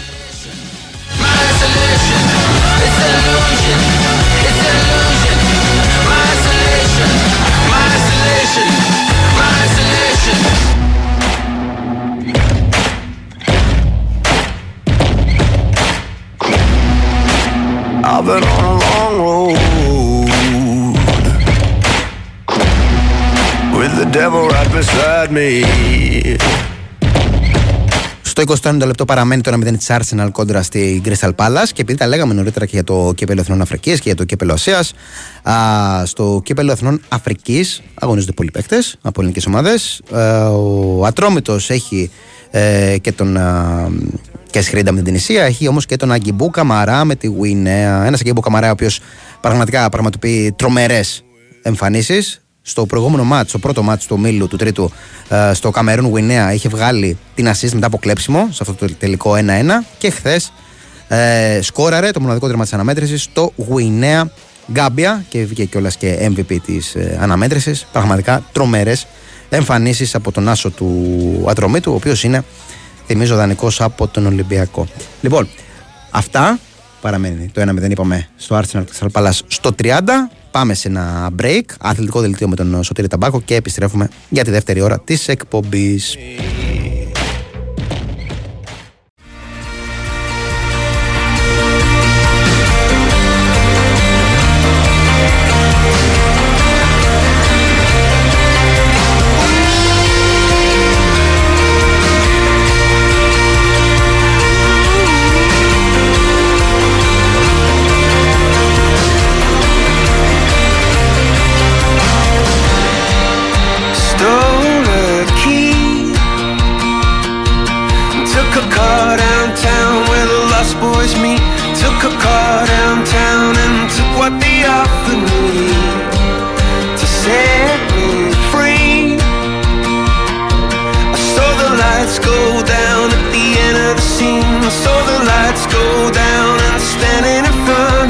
Εδώ είμαστε, Big Wings FM 94,6 με χάρη Χριστόγλου στη ρύθμιση των ήχων και τις μουσικές επιλογές. Με τον Σωτήρη Ταμπάκο στην οργάνωση παραγωγής Μάνολης Μουσουράκης στο μικρόφωνο. Όση ώρα δεν ήμασταν παρεούλα ε, και λέγει ο Σωτήρης ε, το αθλητικό δελτίο. Η Arsenal έκανε δύο τα τέρματά της. Πάλι σκόρερ ο Γκάμπριελ, ο Στόπερ, ε, ο οποίος είχε ένα γκολ μέχρι στιγμής στη σεζόν. Πλέον έχει κάνει τρία Εκ νέου με στατική φάση, εκ νέου με εκτέλεση κόρνερ, αυτή τη φορά από τον Σάκα. Θυμίζω στο 11 είχε ανοίξει το σκορ ο Γκάμπριελ μετά από εκτέλεση κόρνερ του Ράις. Τώρα στο 37 έκανε το 2-0 από εκτέλεση κόρνερ του Σάκα. 2-0 λοιπόν η Arsenal πλέον στο 40 κόντρα στην Crystal Palace.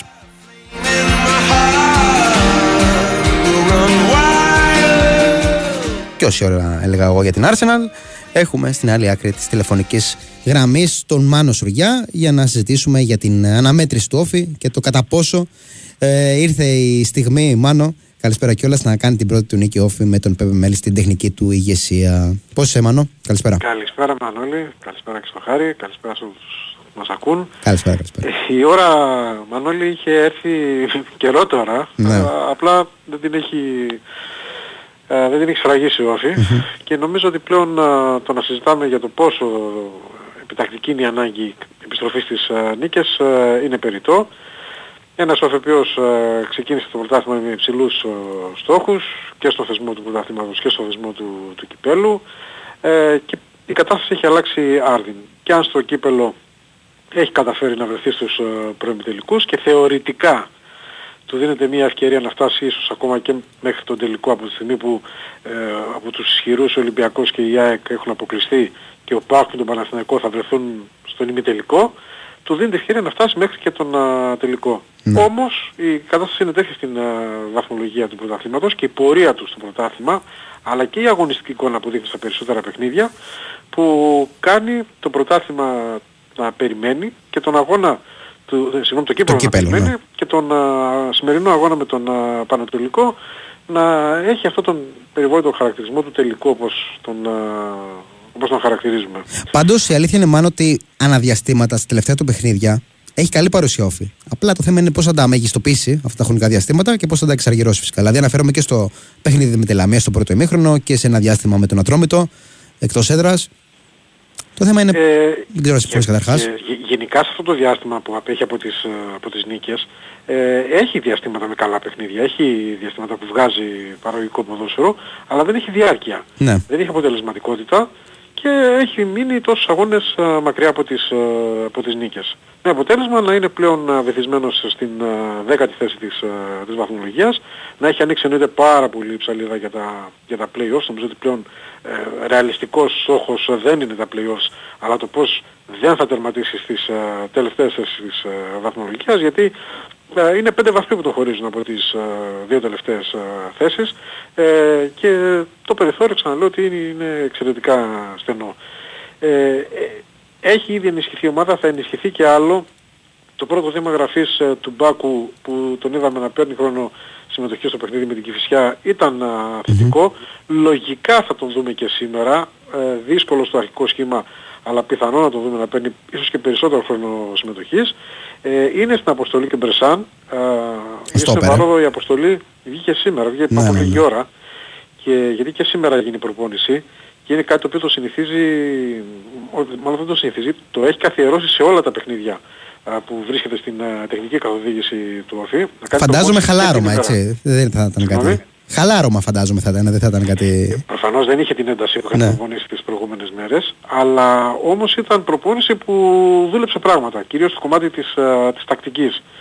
Και από ό,τι μαθαίνω είναι κάτι το οποίο δεν είναι στην δεδομένη αγωνιστική φιλοσοφία του ΜΕΛ, δηλαδή στις προηγούμενες ομάδες του στην Ισπανία δεν το καθιερουσε δεν, δεν, το είχε καθιερώσει ε, να το κάνει στάνταρ, το έκανε σε κάποιες περιπτώσεις. Η αλήθεια είναι δεν συνηθίζεται, δηλαδή θυμίζει πιο πολύ περίοδο προετοιμασίας που έχεις ξέρεις το απόγευμα ένα ε, παιχνίδι. Ουσιαστικά για αυτόν είναι κάθε θέλει να εκμεταλλεύεται κάθε στιγμή, κάθε προπόνηση, κάθε χώρο, ναι. Ε, όσο περισσότερο χρόνο έχει στη διάθεσή του, να δουλεύει μέχρι την τελευταία στιγμή για να περνάς στους παίκτες αυτά τα οποία θέλει.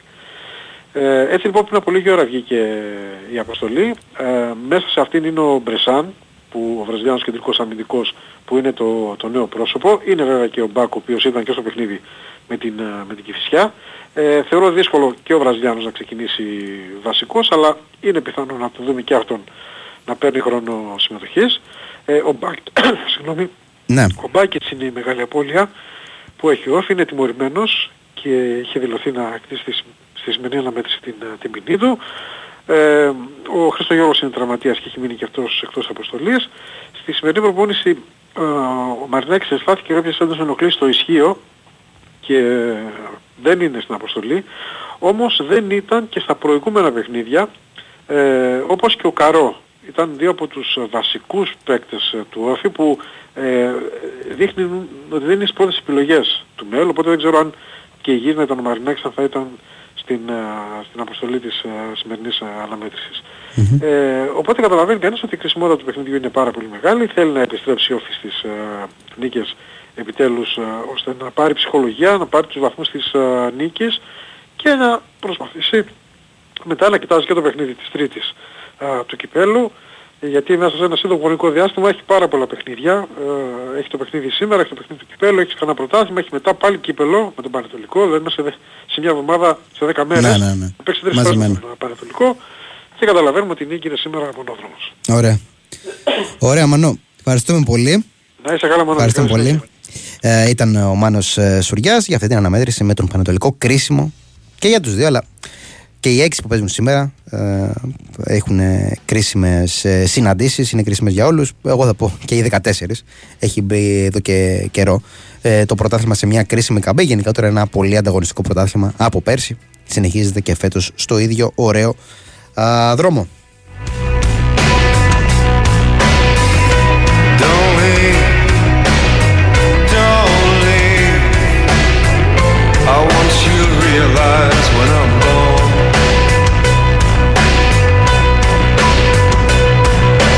Η Southampton έχει κάνει τρία τερματά της στην έδρα της Σουόνση. 3-1 προηγείται πλέον στο 45ο λεπτό. Εδώ και περίπου 12 λεπτά έχουμε δράσει στη La Liga.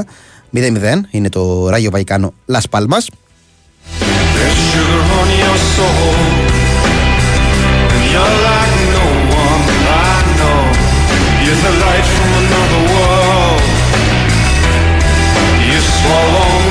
Αύριο αγωνίζονται η Real και η Barcelona στην Ισπανία. Η Real υποδέχεται την Αλμερία στον απόϊχο αυτών των uh, τρομερών uh, συναντήσεων που είχε και στο Super Cup με Ατλέτικο uh, και Μπαρτσελώνα και μέσω εβδόμαδα στο Copa del Rey είδε από την άλλη πλευρά του νομίσματος το πόσο ωραία μπορεί να είναι μια έκβαση αγώνα όχι το πόσο ωραία το σε ένα πόσο συναρπαστικό παιχνίδι, σε ένα τόσο συναρπαστικό παιχνίδι, να μην βγαίνει νικήτρια. Στα προηγούμενα είχε βγει νικήτρια και κόντρα στην Ατλέτικο και κόντρα στην Παρσελώνα μέσω εβδόμαδα με κάποια παράπονα έως και μεγάλα αποδετησία. Ε, αποκλείστηκε από τη συνέχεια του θεσμού. Πάντως αυτή η τεσσάρα από την Μπαρσελόνα νομίζω ε, είναι αυτή που κρατάει μαζί φυσικά και με το τρόπο του Super Cup, η Real Madrid, η οποία υποδέχεται αύριο στις 5 και 4 την Αλμερία στις 7.30 ώρα αύριο η Μπαρσελόνα φιλοξενείται από την Μπέτη.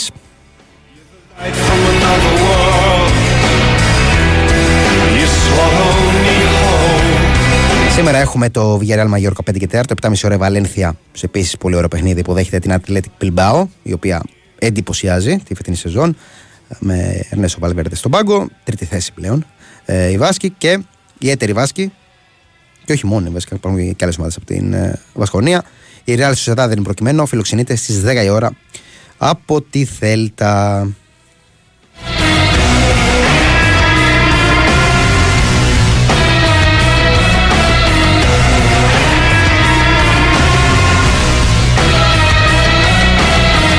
Αφού πιάσαμε τα του εξωτερικού, να πούμε ότι σε 7.30 ώρα έχει μια ματσάρα στη Γερμανία. Η Λίψη υποδέχεται την Bayer Leverkusen. αλλά θα σας πω αργότερα για αυτό το παιχνίδι, επειδή έχει ζουμί. Ε, προς το παρόν θα πάμε προς Γιάννενα για να μιλήσουμε με τον Γιάννη Γιαννάκη για την αναμέτρηση του ΠΑΣ με τον Πανσεραϊκό στις 7 η ώρα. Καλησπέρα Γιάννη. Πώς είσαι; Καλησπέρα, καλησπέρα Μανώλη, είσαι καλά; Καλά, καλά. Ελπίζω να είσαι καλά κι εσύ για έναν ΠΑΣ, ο οποίος δίνει ακόμα ένα τελικό. Είχε πάρει μια ανάσα προ δύο εβδομάδων με τον Αστέρα, αλλά δεν του αρκούν. Θέλει μαζεμένες ανάσεις νομίζω για να ξεμπλέξει. Ε, ναι, εντάξει. Κοίταξε, εβδομάδα παραβδομάδα σχεδόν έχει ένα παιχνίδι στην έδρα του το οποίο είναι κομβικό αλλά ταυτόχρονα είναι και μάτς, ε, ας το πούμε, βατό. Ε, στα μέτρα του, ναι. Στα μέτρα, στα μέτρα του, ναι, το πούμε καλύτερα. Γιατί εκτός έδρας αντιμετωπίζει τους μεγάλους τώρα στο δεύτερο γύρο ε, και, στον, ε, και αντιμετωπίζει ομάδες που είναι στα δικά του μέτρα στην έδρα του. Ο, ήδη πήρε την νίκη με τον Αστέρα Τρίπολης, σήμερα έχει τον ε, Πανσεραϊκό, ε, είναι και αυτό πάρα πολύ κομβικό παιχνίδι. Αν ο Πας να κερδίσει τότε ε, σημαίνει ότι μπαίνει γερά πλέον στο κόλπο της παραμονής. Αν έχει απώλεια βαθμών νομίζω ότι μπαίνει σε μια πολύ δύσκολη πορεία από εκεί και πέρα ε, η οποία δεν ξέρω πώς θα μπορέσει να το ανατρέψει γιατί ε, παρότι υπάρχουν πάρα πολλά παιχνίδια και βατά όπως είπα ε, θα πρέπει να γίνουν μεταγραφές οι οποίες θα αλλάξουν πάρα πολύ την ε, εικόνα της ομάδας. Ε, ήδη από ό,τι φαίνεται ψήνεται και μια μεταγραφή ναι. ενός ε, Άγγλου ποδοσφαιριστή και ε, περιμένουμε πιθανότατα μετά τον αγώνα ε, να τον ανακοινώσει ο Παζιάννενα. Δεξί μπακχάφ, ε.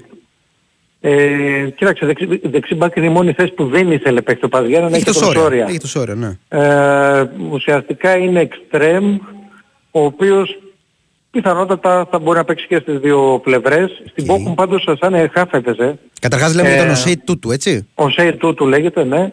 Ε, και έπαιζε στην Πόκουμ. Ε, όχι το τελευταίο, ήταν βέβαια ανήκε και τώρα στην Πόκουμ, αλλά το τελευταίο εξάμεινο δεν είχε συμμετοχές. Πέρυσι έπαιξε στην Bundesliga 20 παιχνίδια και είχε και δύο συμμετοχές και στο κύπελο Γερμανίας. Α, και, το χαρακτη... και επίσης έχει περάσει και από τις ομάδες της Arsenal, η οποία όμως τον έδινε δανεικό συνήθως και άλλες αγγλικές ομάδες και στην Cardiff και στην Nottingham Forest είχε περάσει τα προηγούμενα χρόνια. Ε, εντάξει, το βιογραφικό του φαίνεται πάρα πολύ καλό. Θα τον δούμε τώρα από εβδομάδα που θα πιάσει δουλειά κατά πόσο μπορεί να μπει και να βοηθήσει άμεσα γιατί το τελευταίο μάτς που έπαιξε ήταν πριν 9 μήνες έτσι όπως καταλαβαίνεις. Ε, δεν είναι ναι. ακριβώς αυτό που ήθελε ο Παζιάννα να έναν παίχτη να μπει να πάρει φανέλα μέσα σε λίγες μέρες. Mm-hmm. Ε, εντάξει, θα δούμε από εκεί και πέρα αν είναι έτοιμος και αν μπορεί να βοηθήσει γιατί δεν αποκλείεται άμα ήταν σε καλή κατάσταση να μπορεί να βοηθήσει και άμεσα. Ε, αλλά εκεί που επικεντρώνει ο Πας είναι να πάρει σήμερα τους βαθμούς ε, και από εκεί και πέρα εντάξει, πάλι θα έχει το χρόνο να ενσωματώσει τέτοιου τύπου μεταγραφές και σαν αυτή του τούτου και άλλες ε, αν ε, κάνει στη συνέχεια. Ε, και είναι σημαντικό Γιάννη ότι έχει και σημαντικές επιστροφές ο Πας σε σχέση και με το προηγούμενο μάτς με τον uh, ΠΑΟΚ. Ναι, επιστρέφει ο Παμλίδης. Mm-hmm. Ε, επίσης επιστρέφουν ε, και οι δύο ε, παίχτες που είχε δανεικούς ο Πας από τον ΠΑΟΚ και δεν έπαιξαν στην Τούμπα, ο Τσαούζης και ο Τζίμας.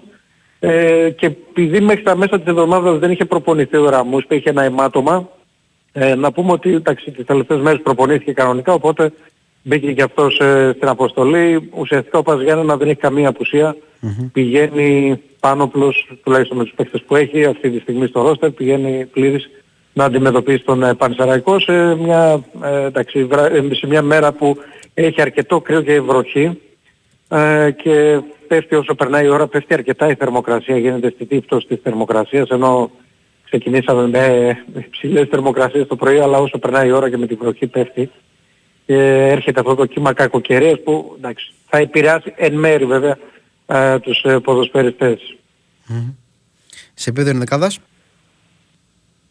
Ε, σε επίπεδο ενδεκάδας ο κ. Γρηγορίου ε, δεν θέλει να ανακοινώνονται τα πλάνα του ε, και δεν θέλει να καταλαβαίνουν θα έλεγα πώς θα παίξει αλλά εντάξει σίγουρα με επιθετικό τρόπο θα κατέβει ο Παζιάννα γιατί παίζει μόνο με ένα, για ένα αποτέλεσμα.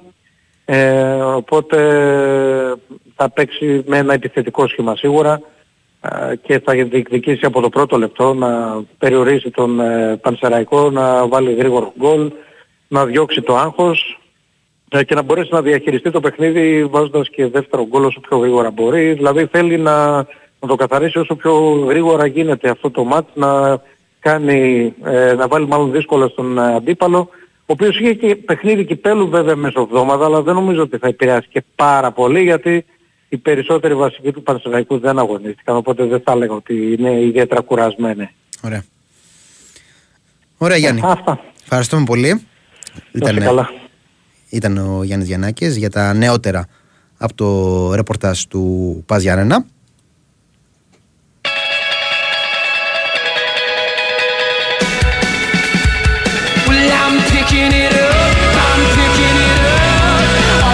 Είχαμε μείνει στο παιχνίδι του πολύ ενδιαφέρον της Λεψία με την Bayer Leverkusen που είναι σήμερα στι 7.30 ώρα. Γενικότερα από το εξωτερικό α, είναι από αυτά που δεσπόζουν.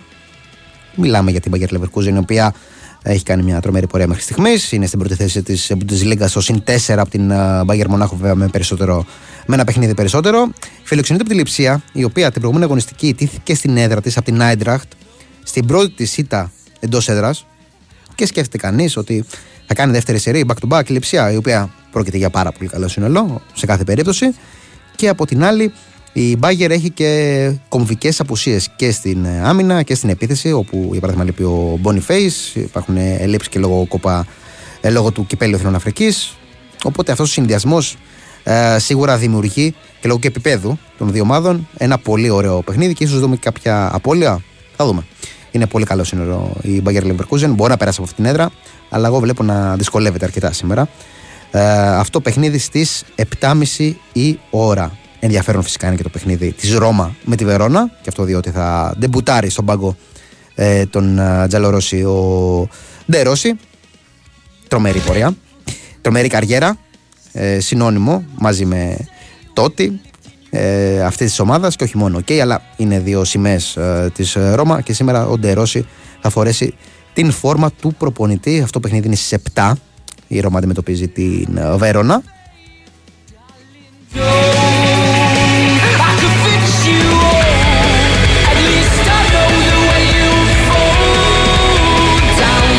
Και το ωραίο της υπόθεσης είναι ότι ο Μουρίνιο, ο οποίος αποτελεί παρελθόν από τους Ρωμαίους, ε, φέρεται να είναι πάρα πολύ κοντά στην Al Sabab, την ομάδα της Σαουδικής ε, Αραβίας.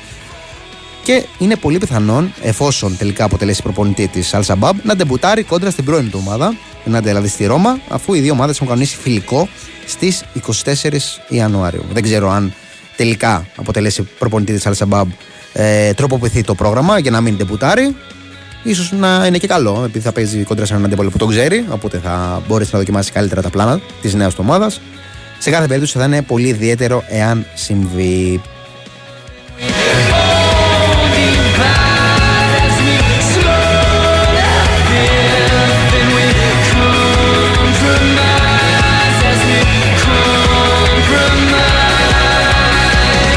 Το άλλο παιχνίδι σήμερα στην Ιταλία είναι το Ουντινέζε Μίλαν στις 10 ε, παρατέταρτο.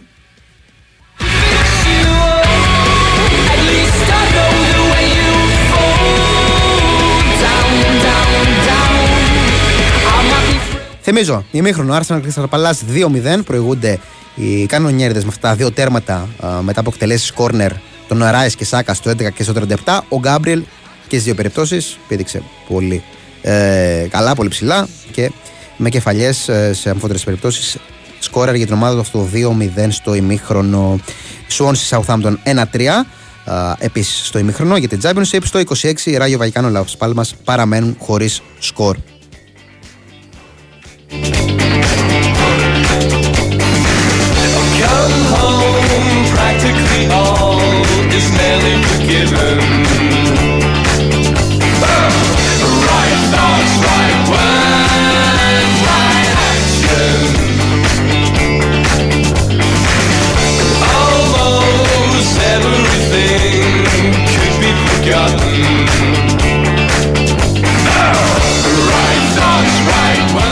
Γαλλία δεν έχουμε πρωτάθλημα, έχουμε κύπελλο.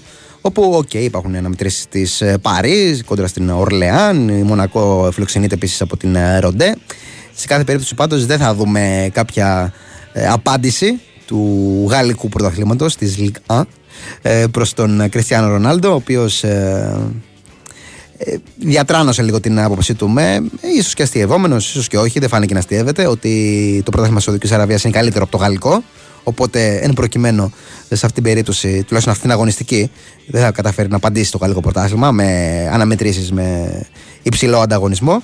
Αλλά ήταν ωραία η απάντηση και του γαλλικού πρωταθλήματος γενικότερα.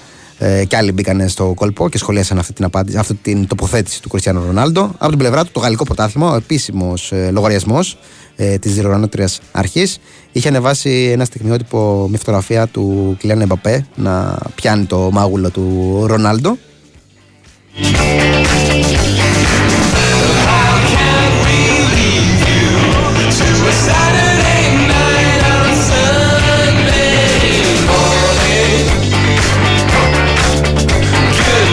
Προφανώς σε μια ε, προσπάθεια να δείξεις στον Ρονάλντο ότι, OK, okay, αγωνίζεσαι στη Σαουδική Αραβία, όλα καλά, μην ε, λες και πολλά. Ε, έχουμε καλύτερο πρωτάθλημα από το δικό σου. Βέβαια υπάρχουν ε, και τα γύρω-γύρω και στη Γαλλία, δεν είναι μόνο η δικιά μας χώρα που υπάρχουν παράπονα από τη διαιτησία και στην ε, Γαλλία. Είναι έντονα τα προβλήματα. Ε, έντονα τα, τα παράπονα, αν θέλετε. Ε, ένα εξ αυτών, μία εξ αυτών των ομάδων είναι η Brest, η οποία έχει ζητήσει κιόλας να καταργηθεί το VAR ε, με επίσημο αίτημά της προς την ε, διοργανώτηρη αρχή.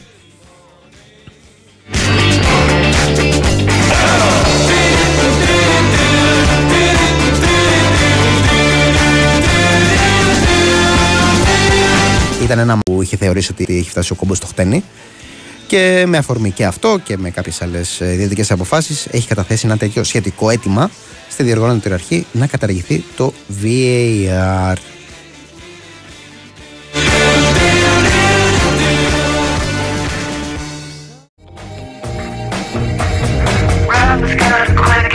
Εδώ είμαστε, πήγουν στο FM 4,6 για το τελευταίο μισάωρο της εκπομπής με Χάρη Χριστόγλου στη ρυθμίση των ήχων και τις μουσικές επιλογές, με το Σωτήρι Ταμπάκο στην οργάνωση παραγωγής, Μάνο Μουσουράκης ε, στο μικρόφωνο και στην παρέα σας μέχρι και τις 4. Ε, Σέντρα στο δεύτερο ημίχρονο του Arsenal Crystal Palace, θυμίζω 2-0 χάρη στα τέρματα του Γκάμπριελ, του στόπερ της Arsenal, αυτό το προβάδισμα για τους ε, κανονιέριδες. Την ίδια στιγμή υπάρχουν μια σειρά από αναμετρήσεις που βρίσκονται σε εξέλιξη. Εγώ θα αρχίσω όμως από τη δεύτερη κατηγορία της Ιταλίας, τη Serie B, εκεί όπου έχουμε έντονη ελληνική παρουσία, με βασικούς παίκτες και με σκόρερ κιόλας. Συγκεκριμένα στο Φεραλπισάλο Κατάντζαρο.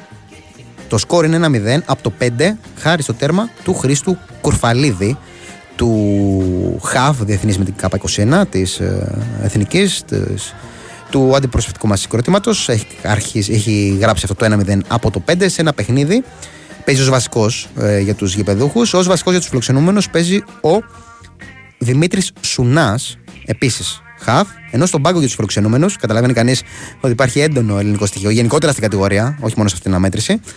Ε, στον πάγκο λοιπόν είναι για τους φιλοξενούμενους και ο Πάνος Κατσέρης. Στην ίδια στιγμή βασικός για τη Σπέτσια στο 0-0 με την Κρεμονέζα είναι για ακόμα ένα παιχνίδι ο Δημήτρης Νικολάου, ο οποίος ήταν και στις δηλώσεις του νέου αποκτήματος του Παναθηναϊκού, του Ντραγκόφσκι, και αυτό διότι ο Σέρβος Πορτιέρε δήλωσε ότι μίλησε με τον ε, Έλληνα Στόπερ πριν ε, ολοκληρωθεί η μεταγραφή του στους ε, πράσινους. Και άλλα είπε πολλά και για τους στόχους του που είναι το double και για το επίπεδο του Παναθηναϊκού. Μπορείτε να διαβάσετε όλες τις δηλώσεις στο site sportpavlafm.gr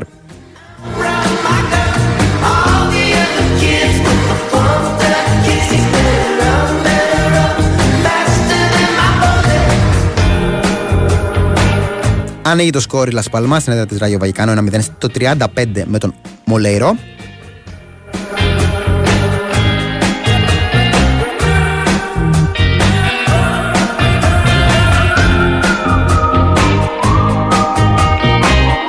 Κύπελο Ασία καθυστερήσει η Ορδανία. Νότια Κορέα έχει σοφαρίσει η Νότια Κορέα στο 91. Αυτό γκολ είναι από ό,τι βλέπω εδώ.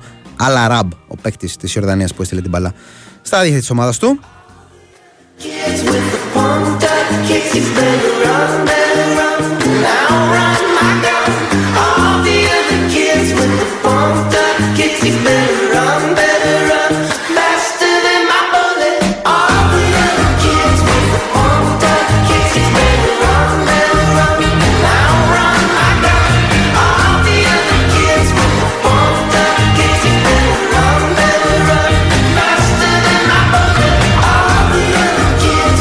Μια μέρα φυσικά που έχουμε αγωνιστική δράση και στο μπάσκετ. Ε, και έχουμε πολύ ωραία αγωνιστική δράση όλη την αγωνιστική. Φυσικά δεσπόζει τον τέρμπι των Ιωνίων. Τη Δευτέρα 8 και 4 το Παναθηναϊκός υποδέχεται τον Ολυμπιακό στο ΑΚΑ.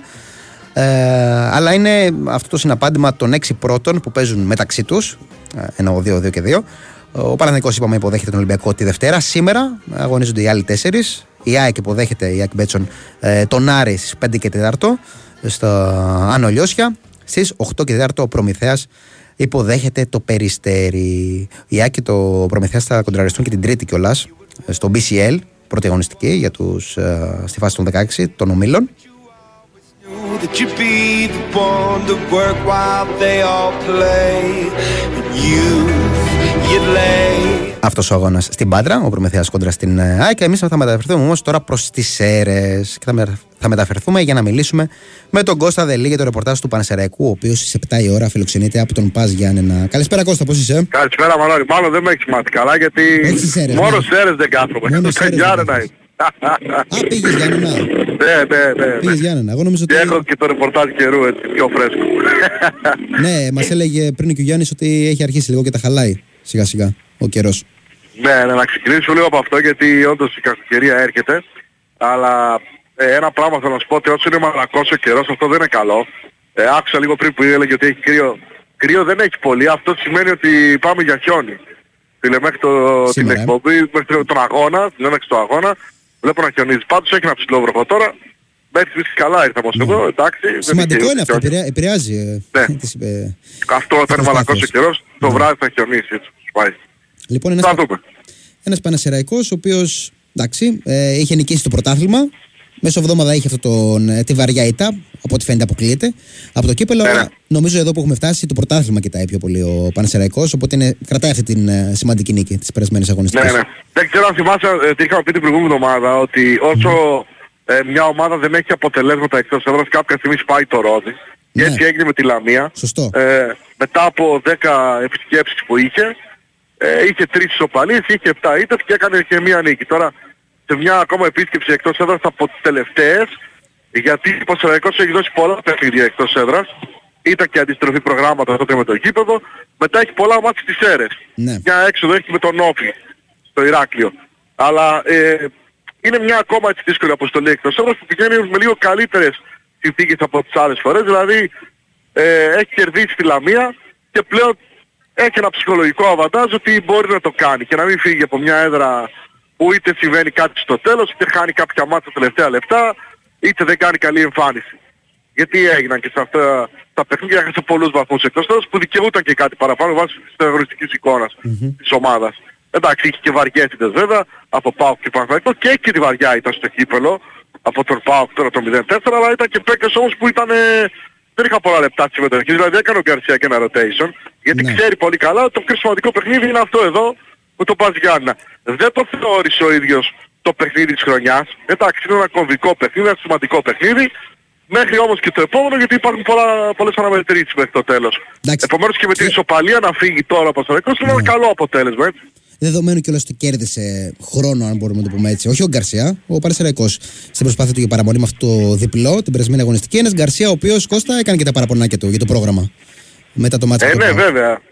Ναι, η αλήθεια είναι αυτή ότι ε, την Κυριακή έπαιζε στη Λαμία και μόλις τη Δευτέρα έμαθαν ότι θα παίξουν την Τετάρτη. Ναι. Βγήκε λίγο εκτός προγράμματος και έχασε και η διοίκηση πάλι χρήματα που θα μπορούσε να έχει από έσοδα από το παιχνίδι αν γινόταν μετά την 12 Φεβρουαρίου. Περιμέναμε δηλαδή αρχές Μαρτίου να ήταν η φάση των 8 και να είχε κόσμο το γήπεδο από σεραίους αλλά και από φίλους του ΠΑΟΚ είναι ένα ακόμα μάτς που η διοίκηση της ΠΑΕ βλέπει να φεύγει χωρίς να έχει, να έχει ένα μηδενικό τα έσοδα και με τον Ολυμπιακό και με την ΑΕΚ της Έρες δεν το κατάφερε αυτό. Και με τον κήπεδο στην αρχή δεν είχε κόσμο και έπαιζε μέχρι και στην Τούμπα έπαιξε με τον Πανετολικό. Είναι μια πολύ άσχημη χρονιά έτσι για τα διοικητικά της ομάδας που δεν τα περίμεναν και δεν τα σχεδίαζαν έτσι. Τώρα υπάρχει βέβαια και Πανετολικός είναι στην ε, Τούμπα. Εκεί είναι διαδικαστικού χαρακτήρα τώρα αλλά και η επιτυχία της ομάδας είναι ότι έχει φτάσει για δεύτερη χρονιά στα προημιτελικά δηλαδή δύο χρονιές πέρυσι αποκλείστηκε από την ΑΕΚ 8 φέτος θα αποκλειστεί από τον ε, ΠΑΟΚ. Γιατί το 0-4 δείξει ξεκάθαρο προβάδισμα στο Δεκέμβριο του Βορρά. Τώρα αγωνιστικά ο Ζήτης Χατζηστραβός είναι ο παίκτης που λείπει εδώ και ένα 15 ημέρο. Θα λείψει όμως και για άλλο τόσο γιατί έχει υποστεί μια φλάση. Θα είναι εκτός. Δεν έβγαλε αποστολή ο Παύλο Γκαρσία. Ναι. Δεν ξέρω, ίσως σαν τον Γρηγορίου δεν θέλει να ξέρουν το σύστημά τους σήμερα, όμως και ένα δεκάδα θα, θα δώσουμε. Δηλαδή ο Κοβάρ θα είναι κάτω του δοκάρ και ο Μπέκστρεμ με το Θημιάννη στα στόπερ, ο Δελιγιανίδης και ο Πεταβράκης στα άκρα της άμυνας, ο Στάικος και ο Μορέιρας στα αμυντικά χαφ, μπροστά τους ίσως ξεκινήσει ο Γουάρντα, ε, βασικός, γιατί και στη Λαμία ήταν πάρα πολύ καλός, ήταν και ο MVP της αναμέτρησης, ο Τομάς από τη μία πλευρά, ο Μούργος από την άλλη και ο Άλεξης στην κορυφή της επίδυσης. Τώρα για τον Άλεξ δεν ξέρω αν είναι το τελευταίο μάτς, Πάντως υπάρχει έντονη φημολογία ότι μπορεί να επανέλθει η Κιός Δεπέ από την Τουρκία να κάνει μια πρόταση στον Πασαραϊκό για να τον αποκτήσει. Ίσως να είναι και το τελευταίο του παιχνίδι. Και Αλλά να- και να φύγει αν μεσούς γίνει στη αυτό θα σεζόν, πάρει ε. επιθετικό ο Πασαραϊκός. Ε; Ναι. Και να φύγει λέω μεσούς τη σεζόν. Ναι, εντάξει, είναι και μεταγραφική περίοδος όμως. Ε, βέβαια έχει πάρει και τον ε, Μπετανκόρ, ο οποίος ε, σιγά σιγά μπαίνει ε, στο... Ναι, ναι, είναι και ο Γούλερη. Σωστό. Επανήλθε, έπαιξε και με το Μπάουκ στο κύπολο, αλλά μπορεί να χρειαστεί να πάρει κι άλλον επιθετικό ο Πασαραϊκός. Δεν φέρει με ένα ενδεχόμενο ανοιχτό. Ναι. Α, να πω επίσης για τον Γρηγορίου, μην το ξεχάσω, ότι πριν 11 χρόνια ήταν προπονητής στην ομάδα του Πασεραϊκού. Εντάξει, αυτό δεν έχει κάποιο νόημα γιατί έτσι και πολλοί προπονητές περνάνε από τις ομάδες. Ήταν όμως σε μια δύσκολη περίοδο για την ομάδα, ήταν στην ε, δεύτερη εθνική και ε, τότε που είχε πεθάνει ο αείμνηστος ο Πέτρος Οδωρίδης, ο διοικητικός ηγέτης του Πασεραϊκού και πέρασε έτσι δύσκολες στιγμές με την ομάδα του Πασεραϊκού και μετά από πολλά χρόνια ξανασυναντιέται, δεν είχε ξανααντιμετωπίσει το Παστραϊκό. Θα έχει ενδιαφέρον λοιπόν να μας πει αν θυμάται έτσι και έντονα αυτές τις ε, ημέρες του 2013, 4 Απριλίου 2013 έχει πεθάνει ο Πέτρος ε, Θοδωρίδης. OK. OK, Κώστα, έφτασε στα Γιάννα, δεν ε, καταλαβαίνει. Ναι, ναι, ναι, στο, στο κέντρο Ωραία. είμαι. Ωραία. Εδώ στο Λοιπόν. κάστρο. Ωραία, καλά να περάσει λοιπόν μέχρι την Να είστε καλά, σέντρα. ευχαριστώ Μανώλη. Να είστε καλά. Και καλή συνέχεια στο ρεπορτάζ. Ήταν ο Κώστας Δελής, αυτά ήταν τα νεότερα του Πανσερραϊκού. Πας Γιάννα Πανσερραϊκό στις 7 η ώρα.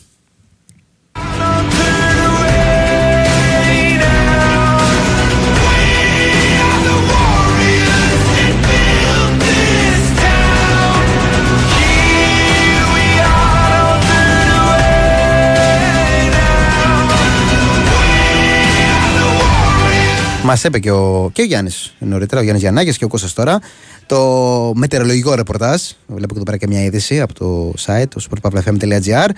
Ε, ανακοίνωση κιόλας της ε, Γενικής Αστυνομικής Διεύθυνσης Κεντρικής Μακεδονίας για το ποιες περιοχές θα χρειαστούν, σε ποιες περιοχές θα χρειαστεί ο κόσμος που οδηγάει να ε, βάλει στα μάξια του αντιολιστικές αλυσίδες. Ε, υπάρχουν συγκεκριμένες περιοχές, μπορείτε να μπείτε και να διαβάσετε κιόλας. Είναι το Κυλική, η Πέλα, η νομή Κυλική Πέλλας, Πιερίας και Σερών, στους Δήμους Βέρειας, Νάουσα, Αλεξάνδρειας. Γενικότερα, από ό,τι καταλαβαίνω, θα υπάρχουν έντονα καιρικά φαινόμενα. Ε, και όχι απλά τις επόμενες ώρες. Μας είπε και ο Κώστας ότι είχε αρχίσει ε, σιγά σιγά να χαλάει για τα καλά ο καιρός πάνω. Οπότε θέλει και προσοχή. Και φυσικά να δούμε και το, κατά πόσο μπορεί να επηρεάσει και τη διεξαγωγή των αγώνων. Δεν λέω μόνο για το αν θα γίνουν οι αγώνες, αλλά και το εφόσον αρχίσουν, ε, πόσο θα ε, επηρεαστούν οι ποδοσφαιριστές.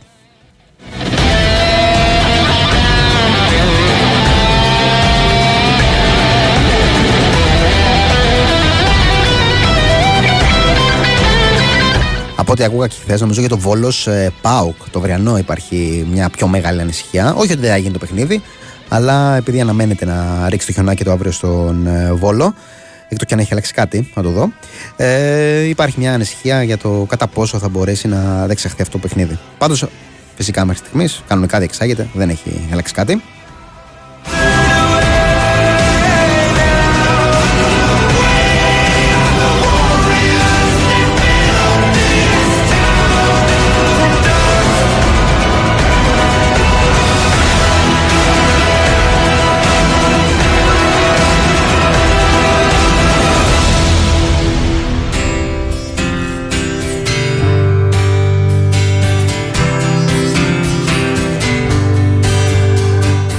Για να μην παραπληροφορώ, μπήκα και είδα καιρό αύριο βόλο. Βροχές λέει, δεν λέει χιόνι. Οπότε.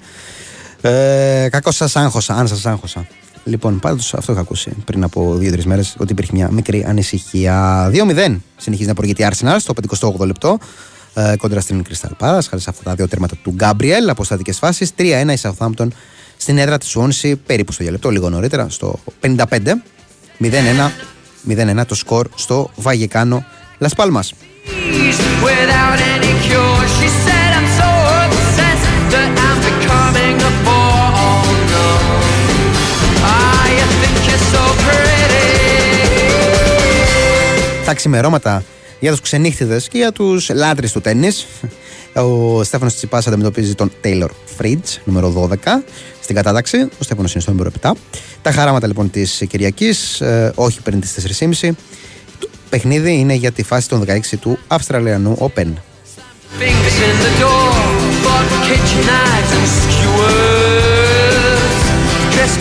Και πάμε να κλείσουμε το κύκλο των ε, ρεπορτάζ με το ρεπορτάζ της Κυφυσιά, η οποία δεν ξέρω, παίζει εκτός έδρας, παίζει εντός.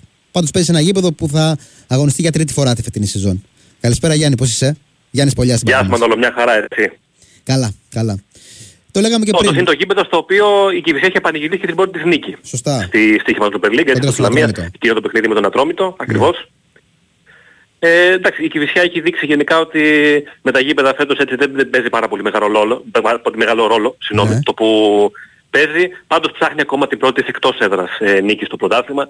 Το μοναδικό της διπλό φέτος έχει έρθει στο κύπελο, συνάμεσα με τον Αχαρναϊκό τον mm-hmm. Οκτώβριο.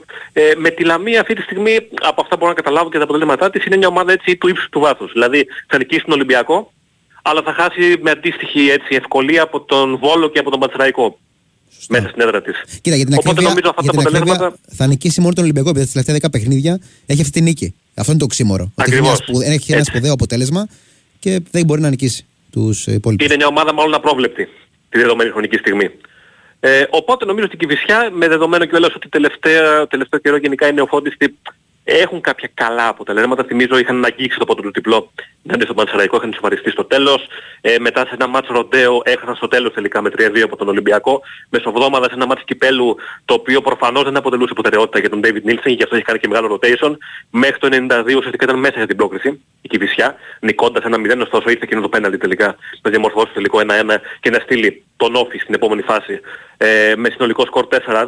Πάντως ακόμα και έτσι ε, πλέον ξέρουμε ότι η Κιβισιά μπορεί να επικεντρωθεί ε, ολοκληρωτικά στον μεγάλο στόχο που δεν είναι άλλος από την παραμονη στην ε, κατηγορία με τη βαθμολογική της κατάσταση να μην είναι προφανώς η ιδανική αυτή τη στιγμή έτσι είναι στον πάτο της βαθμολογίας με 12 βαθμούς μαζί με τον ε, Πας Γιάννηνα και είναι η ευκαιρία σήμερα ενάντια σε μια ομάδα που όπως αναφέραμε είναι κάπως απρόβλεπτη. Είναι μια καλή ευκαιρία και πια να ψάξει ένα πολύ θετικό αποτέλεσμα το οποίο θα της δώσει όθηση τόσο ψυχολογική όσο και βαθμολογική για τη συνέχεια έτσι. Γιατί νομίζω μετά και στα play out εκεί πλέον θα είναι το απόλυτο thriller όσον αφορά στην ε, μάχη της παραμονής.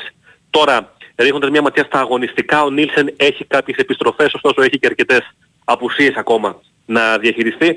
Όσον αφορά τις επιστροφές, εξέτησαν ποινές που είχαν ε, η Κρισιούμα, Τετέι και Λάντερ, οι οποίοι βέβαια πήραν χρόνο συμμετοχής και μισοβδόμαδα στο κύπελο, έτσι, στο προηγούμενο ναι. μας πρωταθλήματος δεν ήταν. Ε, διαθέσιμοι παραμένουν βέβαια εκτός ποδοφεριστές, όπως ο Κρίστινσον, όπως ο Μποτία, ο Κλωναρίδης, ο οποίος μία που ήρθε, μία που αντιμετώπισε πρόβλημα δραματισμού, ο Παπασάβας παραμένει εκτός όπως και ο Πρίτσας, μακροχρόνια πλέον η απουσία του Σεντερλάν, ο οποίος είναι εδώ και καιρό ε, εκτός ενώ έμειναν και κάποιοι παίκτες εκτός λόγω τεχνικής απόφασης του Νίλσεν, έτσι, για λόγους τακτικής. Αυτή είναι η Νίνης, Αντούνες και Λούμορ, οπότε ε, στα δεδομένα της ενδεκάδας νομίζω ότι ξεκάθαρα θα είναι ο Ναγνωστόπουλος κάτω τα δοκάρια και ας έκανε το τεμπούτο του Γιάννη Νικοπολίδη μεσοβδόμαδα νομίζω ότι σήμερα θα εμπιστευτεί τον πιο έμπειρο δερματοφύλακα. Mm-hmm. Ο Νίλσεν δεξιά στην άμυνα θα είναι ο Μασούρας, αριστερά πιστεύω θα είναι ο Μιλίσεβιτς ο οποίος τα πήγε και πολύ καλά έναν στον Ολυμπιακό και βάλει και γκολ θυμίζω μέσω του οποίου ξεκίνησε η αντεπίθεση της Κηφισιάς ενάντια στους ε, Ερυθρόλευκους. Στο κέντρο της άμυνας πιθανότατα θα δούμε εκ νέου τον Τεϊσέιρα με τον Λάντερ δίπλα του.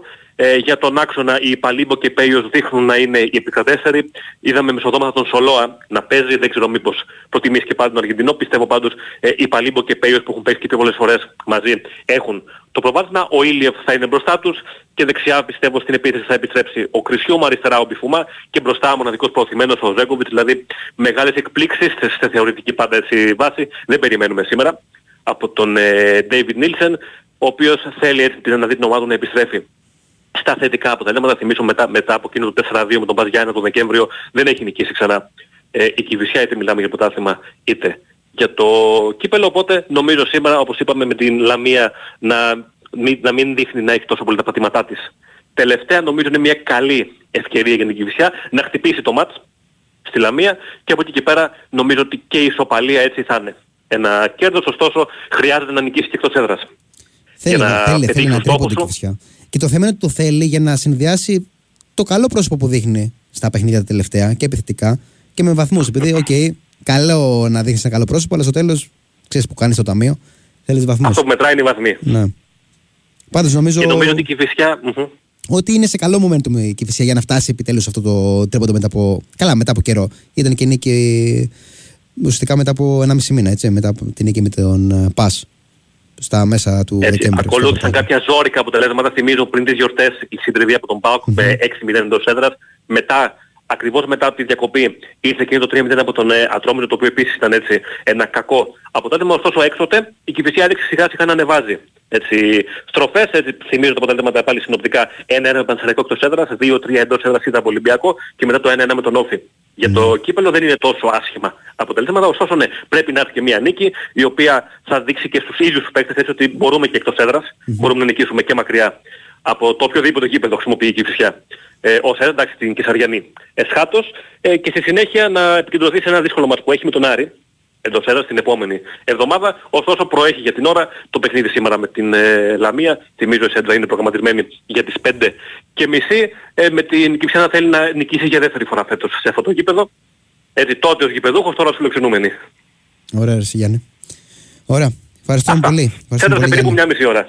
Να είστε καλά, έφτασε, έφτασε η ώρα, μπράβο, ναι. Έτσι, ενδεκάδεσαι λίγο. Σωστά. Λοιπόν, ευχαριστούμε πολύ Γιάννη. Ήταν ο Γιάννης Οπολιά. Ήταν ο Γιάννης Οπολιά. Καλή συνέχεια. Ήταν για το ρεπορτάζ της Κυφυσιά. Ένα το είπα και στην εισαγωγή. Προβλέπω να είναι πάρα πολύ ενδιαφέρον αυτό το παιχνίδι και από άποψη γκολ και για τις δύο ομάδες και λόγω των δύο ομάδων βασικά τον τρόπο που παίζουν. Τη, τη Λαμία την ξέραμε και ας με πηγαίνει καλά εσχάτω.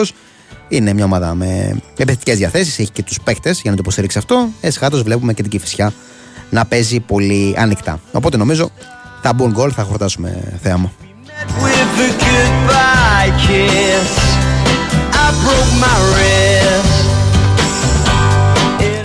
Την ίδια ώρα η Arsenal έχει καθαρίσει το παιχνίδι κοντρα στην Crystal Palace 3-0 πλέον στο 66 από το 59 προηγείται 3-0 χάρη στο τέρμα του Τροσάρ το οποίο εξετάστηκε και από το VAR όπως σωστά μου έστειλε και ένας φίλος το δεύτερο γκολ έχει ε, χρεωθεί στον Henderson το τερματοφύλακα της Crystal Palace ως αυτό γκολ μετά από την κεφαλιά του Γκάμπριελ ο οποίος είχε ανοίξει το σκορ και στο 11 3-0 λοιπόν πολύ δύσκολο να αλλάξει κάτι. Βέβαια, Premier League είναι, οπότε αναμένουμε.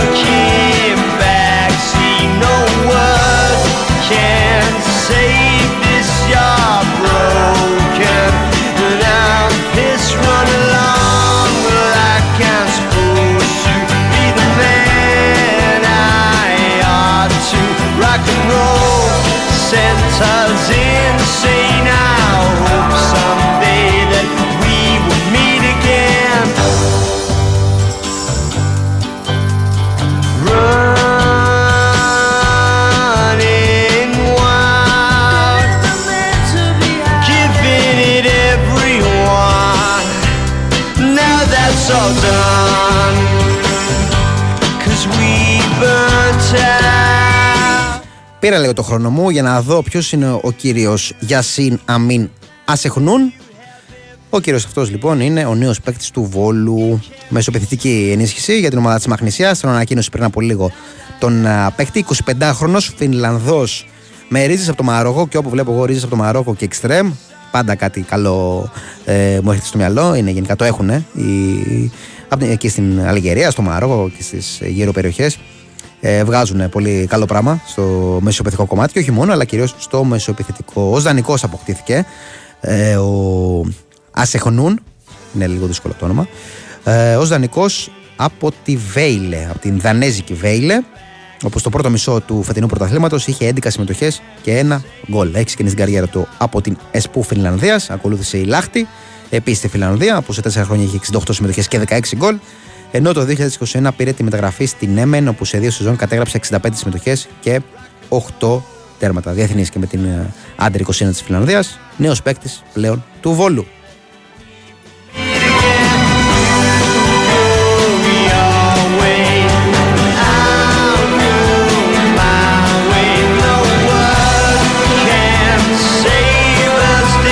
Θα έχετε εν συνεχεία την ευκαιρία να τα πείτε και με τον Άρας Βεστά, ο οποίος ακολουθεί ε, στο μικρόφωνο. Υπάρχουν πράγματα να πείτε.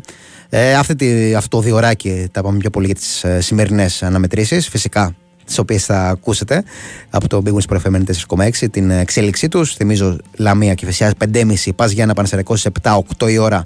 Ολοκληρώνεται το σημερινό πρόγραμμα με το όφι πανετολικός. Βέβαια, καθ' όλη τη διάρκεια της μέρας θα μαθαίνετε και τα νέα που προκύπτουν και από το διεθνές, αλλά και από το εγχώριο ρεπορτάζ.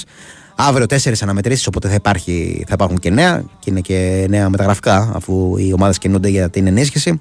Θα τα πούμε και εμείς αύριο κιόλας το πρωί, με ότι έχει προκύψει να το σχολιάσουμε εδώ. Θυμίζω αύριο παίζουν οι μεγάλοι, υπάρχει και το ντέρμπι, το Άρης Ολυμπιακός στις 8.30.